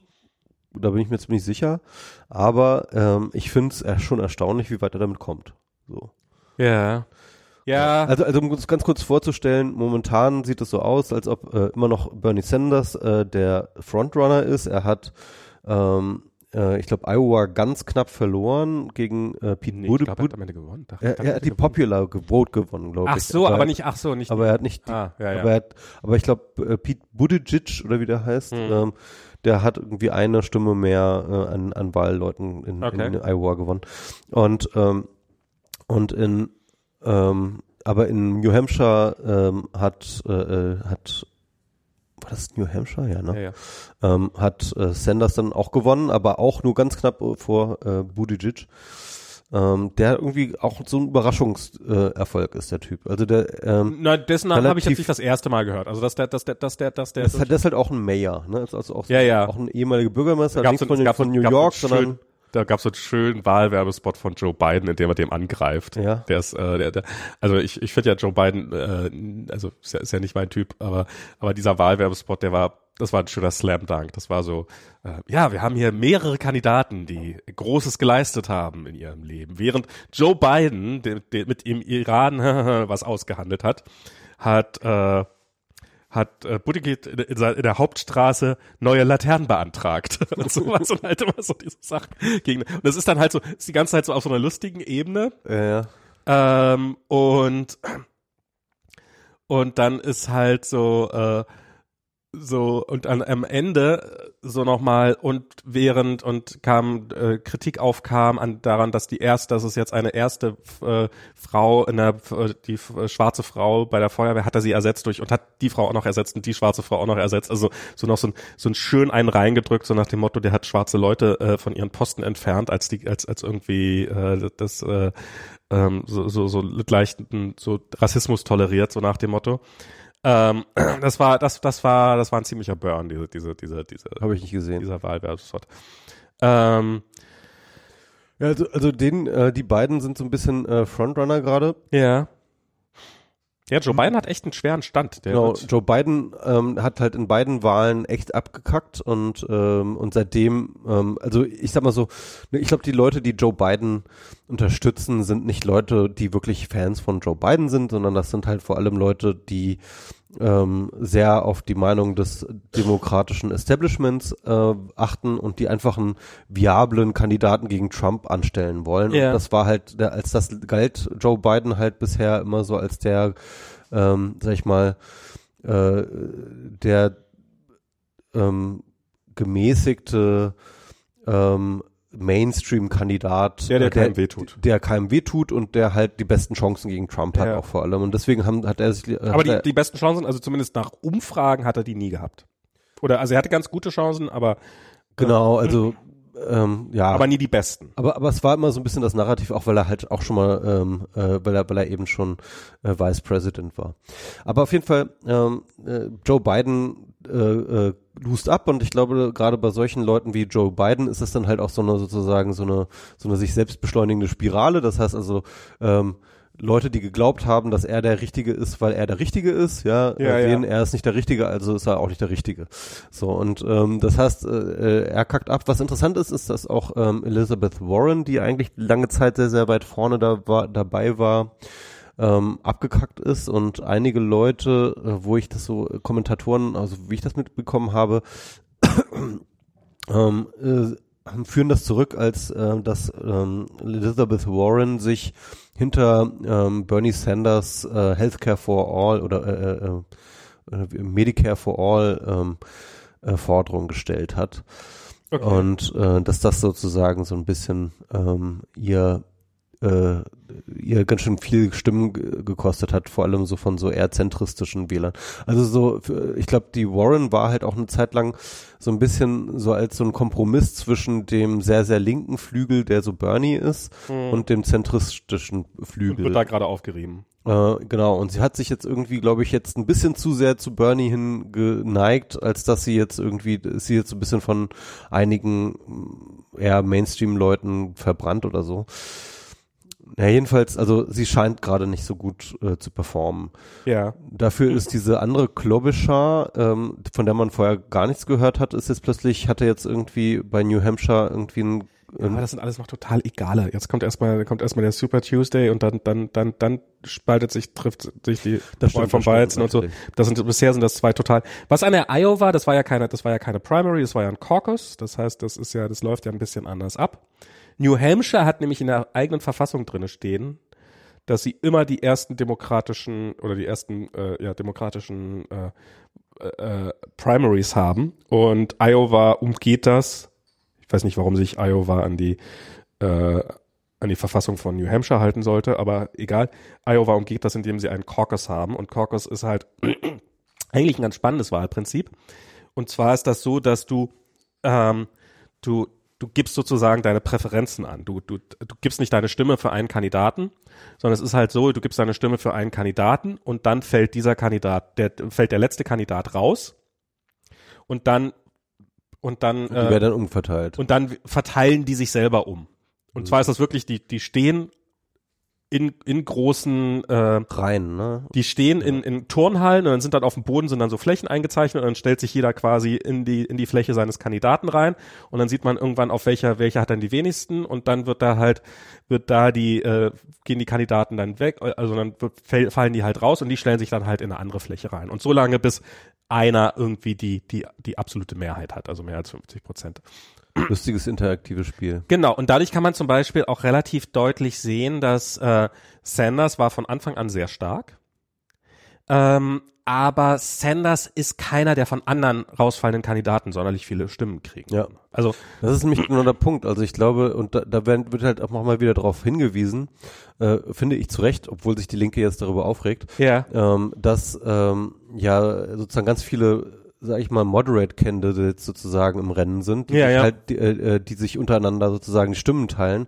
Ähm, und wenn man die aber zusammenrechnet gegenüber Sanders, dann ähm, sieht Sanders nicht so gut aus. Dann hat er halt ein Viertel der Stimmen und äh, äh, 75 Prozent sind halt bei Moderates. Und wenn die sich auf einen Kandidaten einigen, dann ähm, sieht es nicht so gut aus für Sanders. ja, dann sollen sie es mal tun.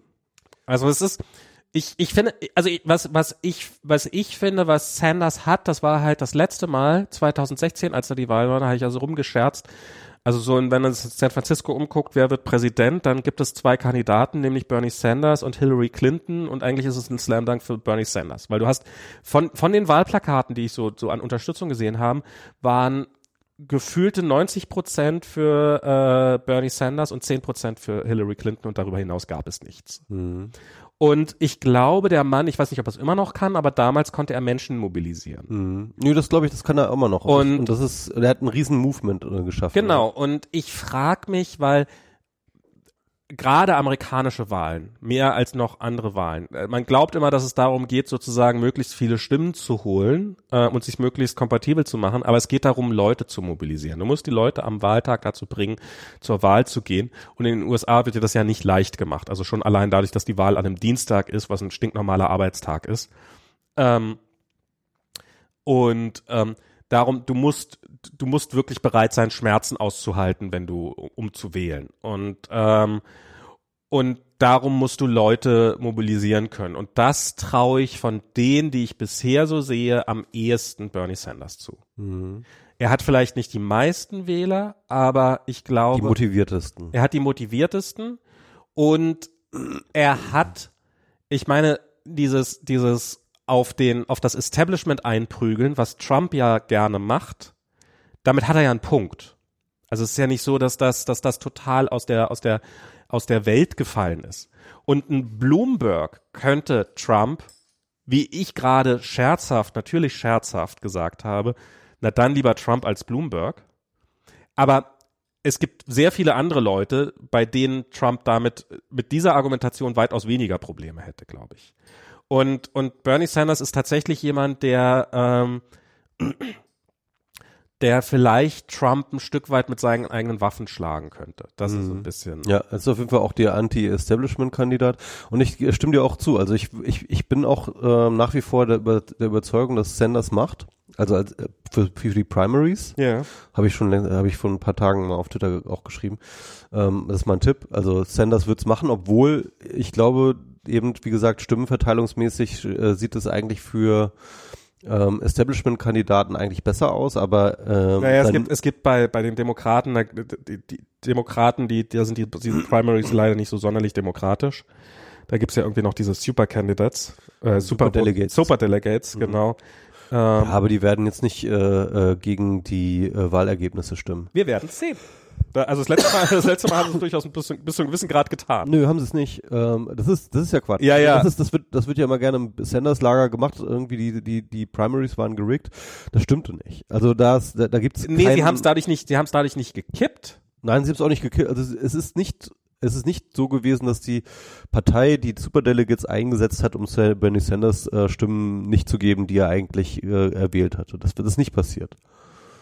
Nee, das nicht, aber auf jeden Fall, auf jeden Fall haben sie dadurch nochmal, weiß jetzt natürlich nicht genau, wie das funktioniert mit diesen Super Delegates, aber äh, ja, man, also die, die können, die können nach hinten hin nochmal eine Menge da drehen. Also wir werden Könnten, die könnten es machen, ja. und ich finde so dieses, dieses ganze, dieses Aber das traue ich dir nicht zu, weil ich glaube wirklich, die Demokratische Partei hat so dermaßen auf die Fresse gekriegt 2016 wegen dieser Geschichte, dass Oh, also ich, ich, ich, ich folge ja diesen Pinboard-Typen da auf, Mhm. auf, äh, auf Twitter. von dem wir immer den Namen nicht wissen. Genau. Ähm, und der, der, der, der beschreibt das ja alles sehr sachlich. Also der ist ja da, der ist ja, der hat ja, äh, äh, obwohl er, ich wollte Ja, gerade sagen, er der hat, ja kein auch schon- Skin, der er hat ja kein Skin in the Game. Er ist aber schon auch ein, ein, ein Bernie-Fan-Bro. Weiß ich gar nicht. Doch. Also so, was ich von Twitter auf jeden Fall lese. Aber, aber was, was der halt, wie der damals beschrieben hat, wie er 2018 bei den Wahlen, bei den Kongresswahlen, hat er ja einige unabhängige oder einige demokratische Kandidaten, die auf verlorenen Posten ge gekämpft haben, unterstützt. Und hat für die ja auch eine ganze Menge Geld eingetrieben. Und der hat ja auch ähm, äh, längere, sehr lesenswerte, wie ich finde, Blogartikel darüber geschrieben, wie die Demokraten, wie die einfach ihre Kandidaten aufstellen und sowas. Und das ist halt auch eine gigantische Bürokratie. Ja. Und, und, äh, und ich glaube nicht, dass da irgendjemand sitzt und sagt und einfach so quasi irgendwelche Stimmen hin und her schiebt. Aber ich kann mir vorstellen, dass so eine Bürokratie halt so einfach Kraft ihrer Masse Ja, aber nicht bei so einem populären ähm, Kandidaten wie Sanders, wo das so im sch äh, gleißenden Scheinwerferlicht stattfindet. Das kann ich mir wirklich beim besten Willen nicht überdenken. Also ich, ich, ich sag, ich sag nicht, dass es, also ich sag nicht, dass es passiert, aber ich, ich habe das Gefühl, dass es, ähm, das, was wir vorhin sagten, dass wenn, wenn, wenn die, ähm, wenn die Bürgerlichen die Wahl haben zwischen Faschismus und äh, Sozialismus, Sozialisten, dass sie dann den Faschismus wählen. Und ich, ich wette, das gilt auch für Teile des demokratischen Establishments. Das glaube ich auch, aber ähm, nicht in den Primaries. Äh, dann eventuell, dass sie dann, wenn, ich glaube, wenn Bernie äh, der Kandidat wird, dass dann einige Demokraten Trump wählen, kann ich mir gut vorstellen, oder zumindest zu Hause bleiben, ja. Und äh, äh, Nee, nee, das, das, also das meine ich gar nicht, sondern dass, dass halt dieses, dass halt das Bedürfnis, keinen Sozialisten an die Macht kommen zu lassen, stärker ist, als einen Demokraten an die Macht kommen zu lassen. ja, Also, dass, dass es auch in der demokratischen Partei vielen Leuten wichtiger ist, dass es, dass es Bernie Sanders nicht wird, als dass es ein Demo, dass, als, als dass ein Demokrat der nächste äh, Präsidentschaftskandidat wird. das glaube ich auch, ja. Also ich glaube, sie würden, ich glaube, es werden, würde relativ viele demokratische Establishment-Leute geben, die sagen, lieber, lieber einen aussichtslosen Zentristen als einen, als einen durchaus aussichtshabenden Sozialisten. Und das ist, ja, also, und, und das ist, ich glaube, das ist auch nicht, also wie gesagt, das ist nicht so, das, das wird nicht so offen sein, aber das sind halt so diese, diese, diese versteckten, diese versteckten Prozesse, man könnte sie auch Korruption nennen, die da vielleicht eine Rolle spielen. Naja, das werden wir absehen. Ich will Ja, ja. da jetzt äh, äh, ungern solche äh, Verschwörungs Ja. äh, prophylaktischen Verschwörungstheorien schon in die Welt setzen. Ja, ja. Deswegen, ähm, ähm, ich glaube da erstmal nicht dran, sondern ich glaube erstmal mal, dass diese, äh, zumindest die Primaries äh, äh, regelkonform stattfinden werden. Ich glaube trotzdem, dass äh, Bernie Sanders das gewinnen wird und er wird dann gegen Trump verlieren, da bin ich mir auch sicher.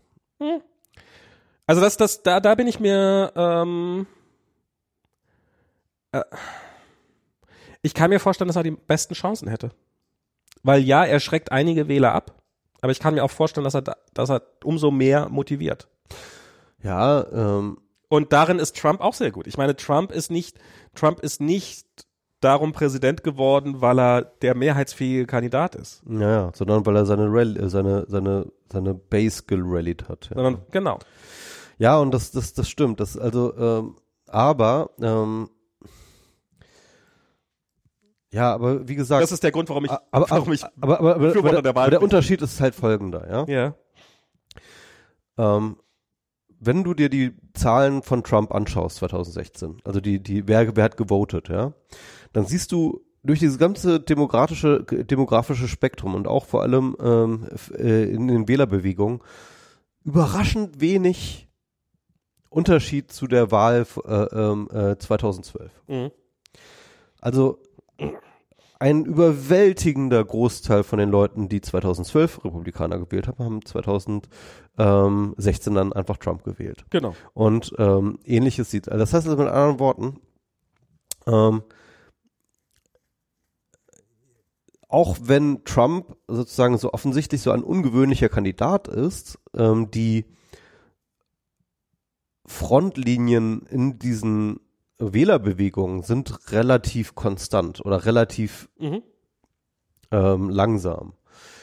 Ähm, ich glaube nur, dass das aber vor allem für das konservative Wählerspektrum gilt. Das heißt mit anderen Worten, Trump hat ja seine Rallye, ge- äh, seine Base gerallied, ja, und äh, hat vielleicht auch Leute mobilisiert, die sonst nicht hingehen.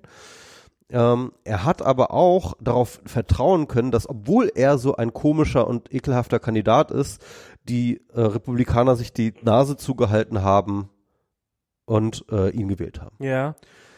Und ich glaube, das ist etwas, das ist der Faktor, dieser zweite Faktor ist etwas, worauf Bernie Sanders nicht setzen kann. Er kann auch seine Base rallyen, aber er kann nicht, aber er wird wahrscheinlich nicht in dem Ausmaße Nee, nee, nee, die, die, äh, die, die, die demokratische Koalition, wie sie unter äh, den anderen Regierungen stattgefunden hat, ähm, gehen. Weil das hast du sel vorhin selber gesagt, ja? Ja, ja. Also, äh, dass halt, dass halt Demokraten Aber, im aber, aber es gibt, auch einen Faschisten aber es, wählen. ja, ja, aber es gibt, es gibt ja durchaus, ähm, äh, also die, die, die Fronten sind ja nicht so, dass, dass das Land USA unentschieden ist, sondern es ist ja, man hat das ja dieses, es gibt ja sowieso nur eine Handvoll Staaten, die überhaupt irgendeine Relevanz haben. Und ähm, Was ist Swing States? diese, diese Swing States. Und und ob jetzt in Kalifornien irgendwie zehn, wenn, wenn, wenn da 20 Prozent der Demokraten plötzlich nicht einfach der Wahl fernbleiben bei den nächsten Wahlen und ähm, dann wird trotzdem noch der Staat an den demokratischen Kandidaten gehen oder sowas nehmt. Ich weiß nicht, ob es 20 Prozent tatsächlich sind, wie viel Prozent da, da, da möglich wären. Aber ähm, und es geht halt, es geht halt nur um diese, um diese Handvoll Swing States. Und das sind halt schon relativ ge gebeutelte Staaten. Das sind halt wirklich äh, Staaten, in denen es oftmals äh, eine hohe Arbeitslosigkeit gibt, wo diese ganze Also die äh, Rust Belt Geschichten da. diese ganzen Rust Belt Geschichten. Ja, die waren ja ganz lange gar keine Swing States, sondern waren ja eigentlich äh, schon Genau. äh, in, in fester Hand der Demokraten, bis dann Trump kam. Aber ja klar, also ich kann mir gut vorstellen, dass die, du hast schon recht, dass die dann ähm, wiederum zurückschwingen zu den Demokraten. Wenn, Genau. mit, mit Bernie Sanders kann ich mir auch gut vorstellen. Und ähm, ich, ich weiß jetzt nicht, zum Beispiel Texas war ja beim letzten Mal gar nicht so weit davon entfernt, ein ähm, Swing State zu werden. Ja? Ähm, und ich meine, die haben jetzt bei den, bei den letzten, bei den letzten Wahlen, da war es ja durchaus knapp, dass die. Sag mal, äh, Texas wäre so krass nee, so republikanisch. krass ist das alles gar nicht. Ach, die haben ja auch ganz, ganz viele ähm, äh, Latino-Ein äh, Ja, ja. Äh, Einwanderer, ne? Und- In Texas. Und und das ist und keine Ahnung, ob da ein Bernie Sanders irgendeine Chance hat. Ich kann also ich kann mir vorstellen, dass dass dass die dann plötzlich wieder so knallrot werden, wie es irgendwie sein kann.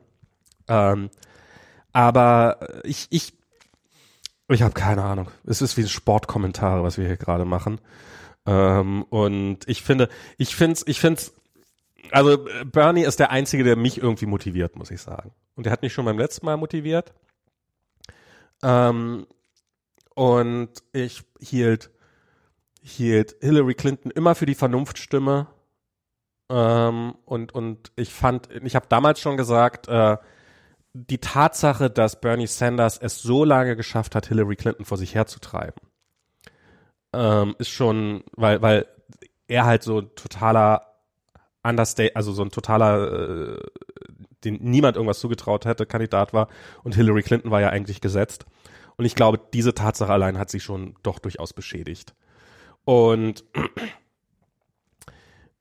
ich, ja, keine Ahnung. Also ich, ich halt's, ich, vielleicht ist also jetzt äh, übertriebene äh, andere Hufeisentheorie. Äh, so wenn das Pendel sozusagen, wenn es einmal stark in die eine Richtung ausgeschlagen ist, dann schlägt es vielleicht dann als nächstes stark in die andere Richtung aus. Also das Ich ist glaube auch, dass das passiert. Ich glaube nur nicht, dass es jetzt der Zeitpunkt ist. Dass es vielleicht, ist, vielleicht, vielleicht hast du absolut recht. Das kann durchaus sein. Ja. Ich weiß es nicht. Wir werden es Es sehen. wird, es wird, glaube ich, aber auf jeden Fall, also die, ich finde, ich finde es interessanten, interessante Primaries jetzt gerade, Ja. weil ähm, wirklich echt viel passiert und ähm, es sehr, sehr viel Bewegung gibt. Ich werde das sehr, sehr äh, detailliert verfolgen. Ähm, und natürlich am Ende des Tages, ja, ist mir das echt völlig scheißegal. Sogar wenn Bloomberg es wird, ja, ist mir das scheißegal. Wenn er ähm, Trump schlägt. Wenn er Trump schlägt. Hm. Mir ist Bloomberg hundertmal, äh, andere wären mit, also Bernie wäre mir tausendmal lieber, aber auch Bloomberg ist mir noch hundertmal lieber als Ja. Trump. Vor allem hier in der jetzigen Situation, jetzt Trump unleashed in der zweiten Amtszeit, das wird wirklich, wirklich, wirklich ganz, ganz hässlich. Ja, ja. Und ähm, also, also wirklich, da habe ich wirklich Angst. Ich habe wirklich Angst vor einer zweiten Amtszeit Trump, ähm, denn ähm, das wird ein ganz anderer Sch Schnack als jetzt die erste. Da bin ich mir sehr sicher. Der wird, der wird seine Macht, also ich meine, er ist ja sowieso, er ist ja erstaunlich. Und dann weiß ich auch nicht, ob wir noch eine dritte und vierte und fünfte und so weiter Amtszeit sehen Er werden. wird, also ja, das, das, das, das halte ich für eine realistische Gefahr, dass er, dass er dann irgendwann Präsident auf Lebenszeit wird. Ähm, und dann quasi, also ich weiß nicht, weiß, ich weiß Der nicht, große Führer. Ich weiß nicht, ob einer seines, einer seiner Kinder äh, charismatisch genug ist, um das dann zu übernehmen, aber ähm, offens offensichtlich braucht man dann ab einem gewissen Punkt nicht mehr, nicht mehr so wahnsinnig viel Charisma. Ähm, Hm, Ich glaube schon, Ivanka könnte das machen. ah, ich glaube, da wird sie gnadenlos überschätzt. Ja. Mal- Aber mal ähm, sehen. Ähm, also, den, den, den klassischen Trump-Wähler, so wie ich jetzt sein Bild von mir im Kopf habe, äh, glaube ich nicht, dass der eine äh, reiche Frau, reiche blonde Frau wählen wird als äh, Kandidatin. Halte ich für. Ja, sie wird halt so wie die, äh, so wie die Le Pen halt, so ein bisschen so halb distanziert zu ihrem Vater, halb äh, affirmierend, äh, dann halt Ja. wie die, die Bewegung neu, neu erfinden. Ja. Das ist, das, das wäre, das wird auf jeden Fall notwendig sein. Aber egal. Ja, Ähm, aber, wir, aber wir reden schon darüber, so als ob das schon fast gesetzlos ist. Aber das ist, aber das ist, ja, das, die, die Gefahr sehe ich durchaus. Also wenn, wenn, wenn der weiter, also es ist, es ist unfassbar, wie, wie, wie, wie, wie, wie, wie er seine Macht zementiert und wie er, wie er seine, ähm, und wie die, wie die, wie, wie die, wie die angeblich so Konservativen es immer noch schaffen, sich da einzureden, dass das ja auch irgendwie gut für sie ist, was da gerade passiert. Aber eigentlich geht ganz offensichtlich nur darum, seine eigene Macht zu äh, zementieren. Und das ist, das ist das Einzige, was eine Rolle spielt. Und wenn nebenbei auch irgendwas für die Republikaner abfällt, dann ist es, ist es, ja, dann ist es halt so, dann ist es okay. Äh, dann ist es, ist es nicht schlimm. Und das finde ich, ähm, und wie, wie, wie sturmreif diese, diese Institutionen schon vorher geschossen gewesen sein müssen, weil ich meine, wenn das vorher eine perfekte, wehrhafte Demokratie wäre, dann, dann wäre es jetzt nicht so leicht gewesen, dass, ähm, das, das, das so zu, noch so komplett zu demontieren. ich hätte wirklich, ich fand das wirklich, es ist wirklich beeindruckend, das ist wirklich atemberaubend, wie unfassbar schnell diese gesamte Partei der Republikaner so in Line gefallen ist. Ja.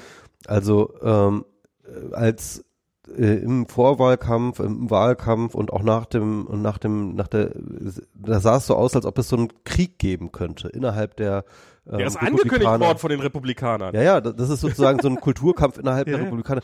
Der, ist, der hat einfach nicht Der hat stattgefunden. einfach nie stattgefunden. das war ein Blitzkrieg. Das war ein Blitzkrieg, wo die eine Seite, die Never Trumper, ähm, die haben einmal kurz getrötet ja. Und durften irgendwie ihr Op-Ed in der New York Times schreiben und dann war's das. So. Jetzt sind sie ein bisschen in der, ein paar in den Untergrund gegangen, aber Ja, und ein paar äh, Und- und- äh, Ramble noch, aber im Endeffekt es ist nichts, es war nichts, es ja, ist nichts das passiert. ist, ist irre, oder? Es ist einfach alle zack, zack, zack, zack in Line. Äh, Mitch McConnell, ja, also, also ich meine, was, was der alles noch gesagt hat, irgendwie Trump ist kein richtiger Republikaner, werden die nie unterstützen. Was hat der jetzt alles in Bewegung gesetzt, um dieses Impeachment zu, zu zertrümmern, ja? Um jegliche Wahrheit wegzuhalten, um bloß keine Zeugen zu verhören.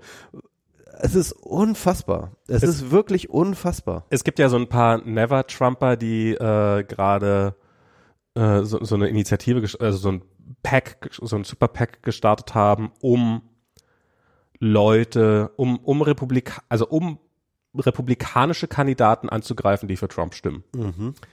Und die haben, äh, die haben jetzt einen Spot gegen Lindsey Graham rausgebracht. Und, nee, waren die das? Nee, das waren die gar nicht, das war so Unabhängige. Und das war halt so, ähm, was Lindsey Graham gesagt hat, bevor Trump Kandidat geworden ist und was er seitdem gesagt hat. Ja, ja. Und das ist wirklich, das sind, das sind diametral entgegen. Also das ist halt, der ist der dümmste Trottel, den ich jemals gesehen habe, hinzu, ich finde es, also natürlich hat er einen Friedensnobelpreis verdient. Ähm, also wirklich so, so, so, so, es könnte, es könnte kaum weiter auseinander liegen. Das ist unglaublich. So ein opportunistischer Total. Volldeppen, ist unfassbar. Aber ich glaube so, ich glaube so, ich, ich, meine Befürchtung ist, so funktioniert Politik. So, das ist, das ist der Typus Mensch, der in der Politik landet heutzutage. Wir bauen uns ein System. Ich kenne auch nette Politiker. Ich, ich würde mich nicht mal wundern, wenn Lindsey Graham nett ist. Während, solange du für ihn von Nutzen bist, um mir danach in den Rücken zu stechen. Das ist, also, Ich bin für keinen Politiker von Nutzen, trotzdem sind sie nett zu mir. Also kann ich. Ja. Ja, solange du nicht gefährlich wirst. Ähm, nee, also es, es, ich, ich sag ja gar nicht, dass es keine netten, netten Politiker gibt, aber die werden, aus denen wird niemals was werden. Ähm, ich, ich, ich glaube, dass es äh, ich meine, wenn, was, wie wirst du denn, wie wirst du denn irgendwie CDU-Listenkandidat für irgendwas? Indem du nicht auffällst und immer das machst, was alle sagen. Und das ist halt, und das sind, das sind halt, das ist halt wie in einem Fischschwarm. Die sind darauf trainiert, nach links und nach rechts zu gucken, was machen die neben mir und das genau nachzumachen, was die links und rechts neben ihnen machen. Und dann machen die das. Und wenn die halt alle, und, und wenn der Senat halt, wenn der Senat halt einmal, die gucken alle nach links und gucken alle nach rechts, äh, machen wir, sagen wir jetzt tatsächlich, dass Trump nicht schuldig ist, ja, wir machen das tatsächlich und jetzt, jetzt, jetzt wissen sie, wo, wo der Stand der Dinge ist. Und, und es gibt halt nun mal sehr viele Leute, also im Kongress hast du, also eigentlich solltest du im Senat da wenigstens noch ein paar eigene Denk, also Leute haben, die halt für ihre Staaten eingestehen und dann immer so tun, als würden sie nicht in, in Laien fallen und sowas, aber offensichtlich tun sie es auch. Aber ich glaube hier das deutsche System, wo das dann quasi alles ja von, von relativ zentralen Systemen vorgegeben wird, wer wird überhaupt Kandidat, wer kommt wohin, ähm, ist das, da, da, da züchtest das ist auch du dir schon, solche das ist auch schon, das ist heran. auch schon so, ja, das stimmt schon. Ach, es ist halt irgendwie, ja. Also es ist eine sehr dunkle Folge heute, ne? Muss man Ja. sagen, ja. Ich, ich, es ist, es ist auch wirklich, es fällt mir Wir haben noch nicht mal über Coronavirus geredet. ja, also darüber kann ich noch weniger sagen. Ich dachte, da hättest du dich reingenördet. Nee. Nee. Ich dachte so als Familienvater muss man sich, äh, oh Gott, ein, ein Virus, es könnte herkommen und äh, uns alle und meine Familie und so weiter und so fort. Nicht? Nein. Okay. Ja, wir sind ja sowieso schon alle krank. Ich meine, das ist Ja. jetzt, ob jetzt äh, den Coronavirus brauchen wir Den, den, noch. den kriegen wir auch noch, ja. Ja, ich habe mir sagen lassen, lasst euch gegen Grippe impfen. Mhm. Die Grippezeit ist noch nicht. Ich, ich frage mich ja, wir haben, also äh, habe ich das, habe ich das am Anfang vom Podcast erzählt oder habe ich das vorher erzählt, dass bei uns gerade immer alle krank sind, dass wir, also dass die gesamte Familie quasi seit Das hast du, glaube ich, am Anfang des Podcasts. äh, dass wir, wir sind die ganze Zeit über krank und ich frage mich ja, ob das ein Stück weit auch daran liegt, das sind halt auch immer diese milden Winter. Die halt, weil wenn du, wenn du, wenn du so einen klirrend kalten Winter hast, wo es richtig schön Frost gibt, dann sterben halt diese ganzen Viren und Bakterien auch ab und dann ist, ist so eine, ist so eine, so eine, so eine, ähm, so, so eine, sind so diese Krankheitswellen auch schnell, relativ schnell dann abgetötet. Und aber wenn du halt so immer Temperaturen schön über Null hast, ich frage mich, ist das Also ich jetzt würde bei den momentanen Temperaturen, äh, könnte ich mir gut vorstellen, dass wir bald Malaria haben hier im Winter. Das ist ja, das ist ja fast schon frühlingshaft, ja. Ähm, und ich frage mich, ob das jetzt, ob das jetzt äh, so quasi eine Konsequenz des Klimawandels sein wird, dass man einfach unfassbar lange so in unseren Gegenden, Regionen hier, dass, dass die Leute im Winter einfach unfassbar lange und unfassbar oft krank sind, ähm, weil halt, äh, weil halt wir den idealen Nährboden plötzlich für solche Viren und Bakterien haben, die halt irgendwie für Krankheitserreger haben. Was ich interessant finde, ist, also, beziehungsweise ich, ich hatte jetzt in, in diesem Winter, ja, in diesem Winter eigentlich, ne? Ja, doch war das, glaube ich. Hatte ich wirklich so eine kleine Trauerphase, wo ich, wo mir irgendwie bewusst wurde, dass ich wahrscheinlich hier in Berlin keinen Winter mehr erleben werde. Also keinen richtigen, ne? Also keinen, keinen mit irgendwie ähm, richtig Schnee und so und, und, und Minustemperaturen und äh, zugefrorener äh, Spray und solche Geschichten, was man sonst immer so hatte. Das wird wahrscheinlich nie wiederkommen. Es wird wahrscheinlich nochmal wiederkommen, aber es wird die, die totale Ausnahme werden. Ja, ja. Ich habe neulich habe ich einen Podcast gehört, ähm, The Guardian Long Read. So eine finde ich äh, höre ich ganz gerne mal, Okay. weil also es sind halt irgendwelche Guardian Artikel, die relativ lang sind. Lesen Sie dann vor? Oder? Die lesen dann vor Okay. und ähm, da geht es ging es um Skigebiete in den Alpen Mhm. und wie das halt seit Anfang der 80er losging, dass die dass die Schneekanonen brauchten, die halt Mhm. Schnee erzeugen und dass du halt Gebiete hattest, in Aber denen auch weil halt immer mehr Touris kamen, oder? Ja, aber auch, auch dieselbe Region, also das, dieselbe Piste, die es schon gab, die halt, früher war die, die total bekannte Wintersportpiste, wo halt immer die, weil halt klar war, da wird Schnee liegen und darum haben die das gemacht und dann Anfang der 80er mussten die dann anfangen, Schneekanonen zu kaufen und das alles schon besprühen und die müssen seitdem ständig aktualisiert und äh, abgegradet werden und neue gekauft werden, weil es halt, du brauchst immer mehr Schneekanonen, um die Flächen sicher, halbwegs sicher zu füllen. Und das kostet diese Gebiete auch unfassbar viel Geld, also immer mehr Geld halt logischerweise, aber die sind davon abhängig und darum gibt es Schnee, also Skigebiete, also die Einskigebiete werden immer immer teurer, weil halt äh, ja, weil sich das weil es halt so teuer ist, diese Skigebiete am Laufen zu halten. Und andere können sich das nicht mehr leisten, die müssen dann halt umschwenken. Die müssen dann halt, die waren früher mal ein Skigebiet, aber die stellen sich jetzt darauf ein, dass sie, dass sie jetzt, ähm, dass sie jetzt so Regionen werden, die, äh, wo man dann halt irgendwie im Winter wandern kann oder weiß der Teufel was oder ähm, so solche Sachen machen kann. Nebenbei sind es noch ein bisschen abgeschwenkt, dass man mit solchen Schneekanonen auch Gletscher äh, noch ein bisschen länger am Leben erhalten kann, indem man die im Sommer mit Schneekanonen oder beschießt. Hat man auch zwar seine Verwendung im Sommer für die, dann schreiben sie sich schneller ab. Ähm, ja, es ist, es ist nicht ganz trivial, weil so ein, so ein, so ein, ähm, so ein Gletscher, der bewegt sich ja und du, so eine Schneekanone, die braucht halt Wasserleitung. Mhm. Und dann musst du halt die Schneekanonen dann wahrscheinlich an Seilen über die, über die Gletscher drüber hängen oder sowas. Das sind dann so. Und, ähm, und, und, und, und solche Dinger. Und, und natürlich sind solche Schneekanonen, die brauchen halt unfassbar viel Energie. Also die, die beschleunigen auch nochmal den Klimawandel natürlich auf ihre Art und Weise nochmal mit. Und die waren halt, das war halt bei denen, das war das Ende so, während es früher mal ein Luxus war, ähm, im Winter in den Ski fahren zu dürfen, ist es absehbar, dass es in Zukunft ein Luxus sein wird, Schnee mal gesehen zu haben.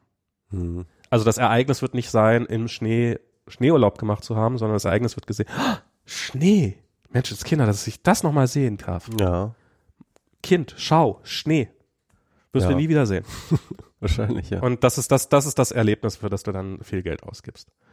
Und, und das ist, also es ist, es ist wohl der, also der, der äh, die Alpen sind und niemand weiß so genau warum, sind von der Erwärmung besonders hart betroffen. Also da erwärmt sich das wesentlich schneller. Aber Überhaupt alle kalten Regionen, ne? Also auch der Nord- und Südpol.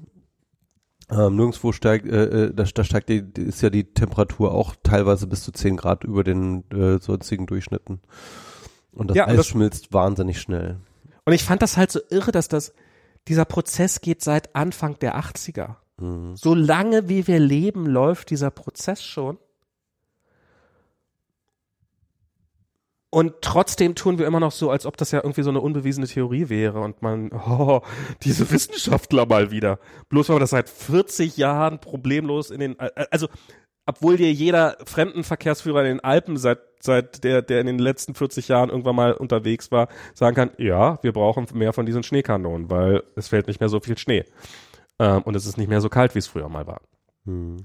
Und das finde ich, das finde ich echt, ähm, also wie weit, wie weit wir auch schon sind in diesem ganzen Prozess und wie lange, wie lange wir es eigentlich schon hätten wissen können. Ja, also ich würde sagen, die Einschläge kommen echt immer näher und Ja. äh, sie sind, äh, ich meine, sie sind einfach da. Es ist einfach, äh, es ist einfach für niemanden mehr zu leugnen. Ne? Also es ist für jeden auch auch komplett spürbar, auch in, in seiner Dramatik momentan. Das ist echt heftig. Na doch, wenn dein Job ist, wenn dein Job gut genug bezahlt ist, das zu leugnen, dann wirst du weiterhin in der Lage sein, das zu leugnen. Und es gibt halt, es gibt offensichtlich hinreichend viele. Ich, ich meine, oh Gott, hast du diesen, nee, wer war das? Äh, Ulf Posch, Pochert hier, diese, dieses, dieses Bild retweetet hat, so dass äh, der Bundesrat jetzt gegen Tempo 130 gestimmt hat und äh, und äh, Ulf Pochert hat dann so ein Bild von äh, so irgendwie die Freiheit hat sich durchgesetzt und dann so ein Bild von einem Ferrari gepostet, wo ich so dachte so, Boah, hat auch echt irgendwie voll. der ist wirklich, Klappe. der ist offensichtlich von, er, ist offensichtlich zu einem Witz seiner selbst geworden, obwohl er, obwohl er das ja irgendwie auch schon immer war. Aber ja, also es gibt, es gibt noch genügend Leute, die davon ähm, sehr gut leben, das zu leugnen. Und Ah, ich weiß nicht, ey. Ich kann mir das irgendwie gar nicht mehr vorstellen, dass das noch irgendwie funktionieren kann. So, aber ähm, wollen wir es? Hast du noch was? nö, nicht mal wirklich.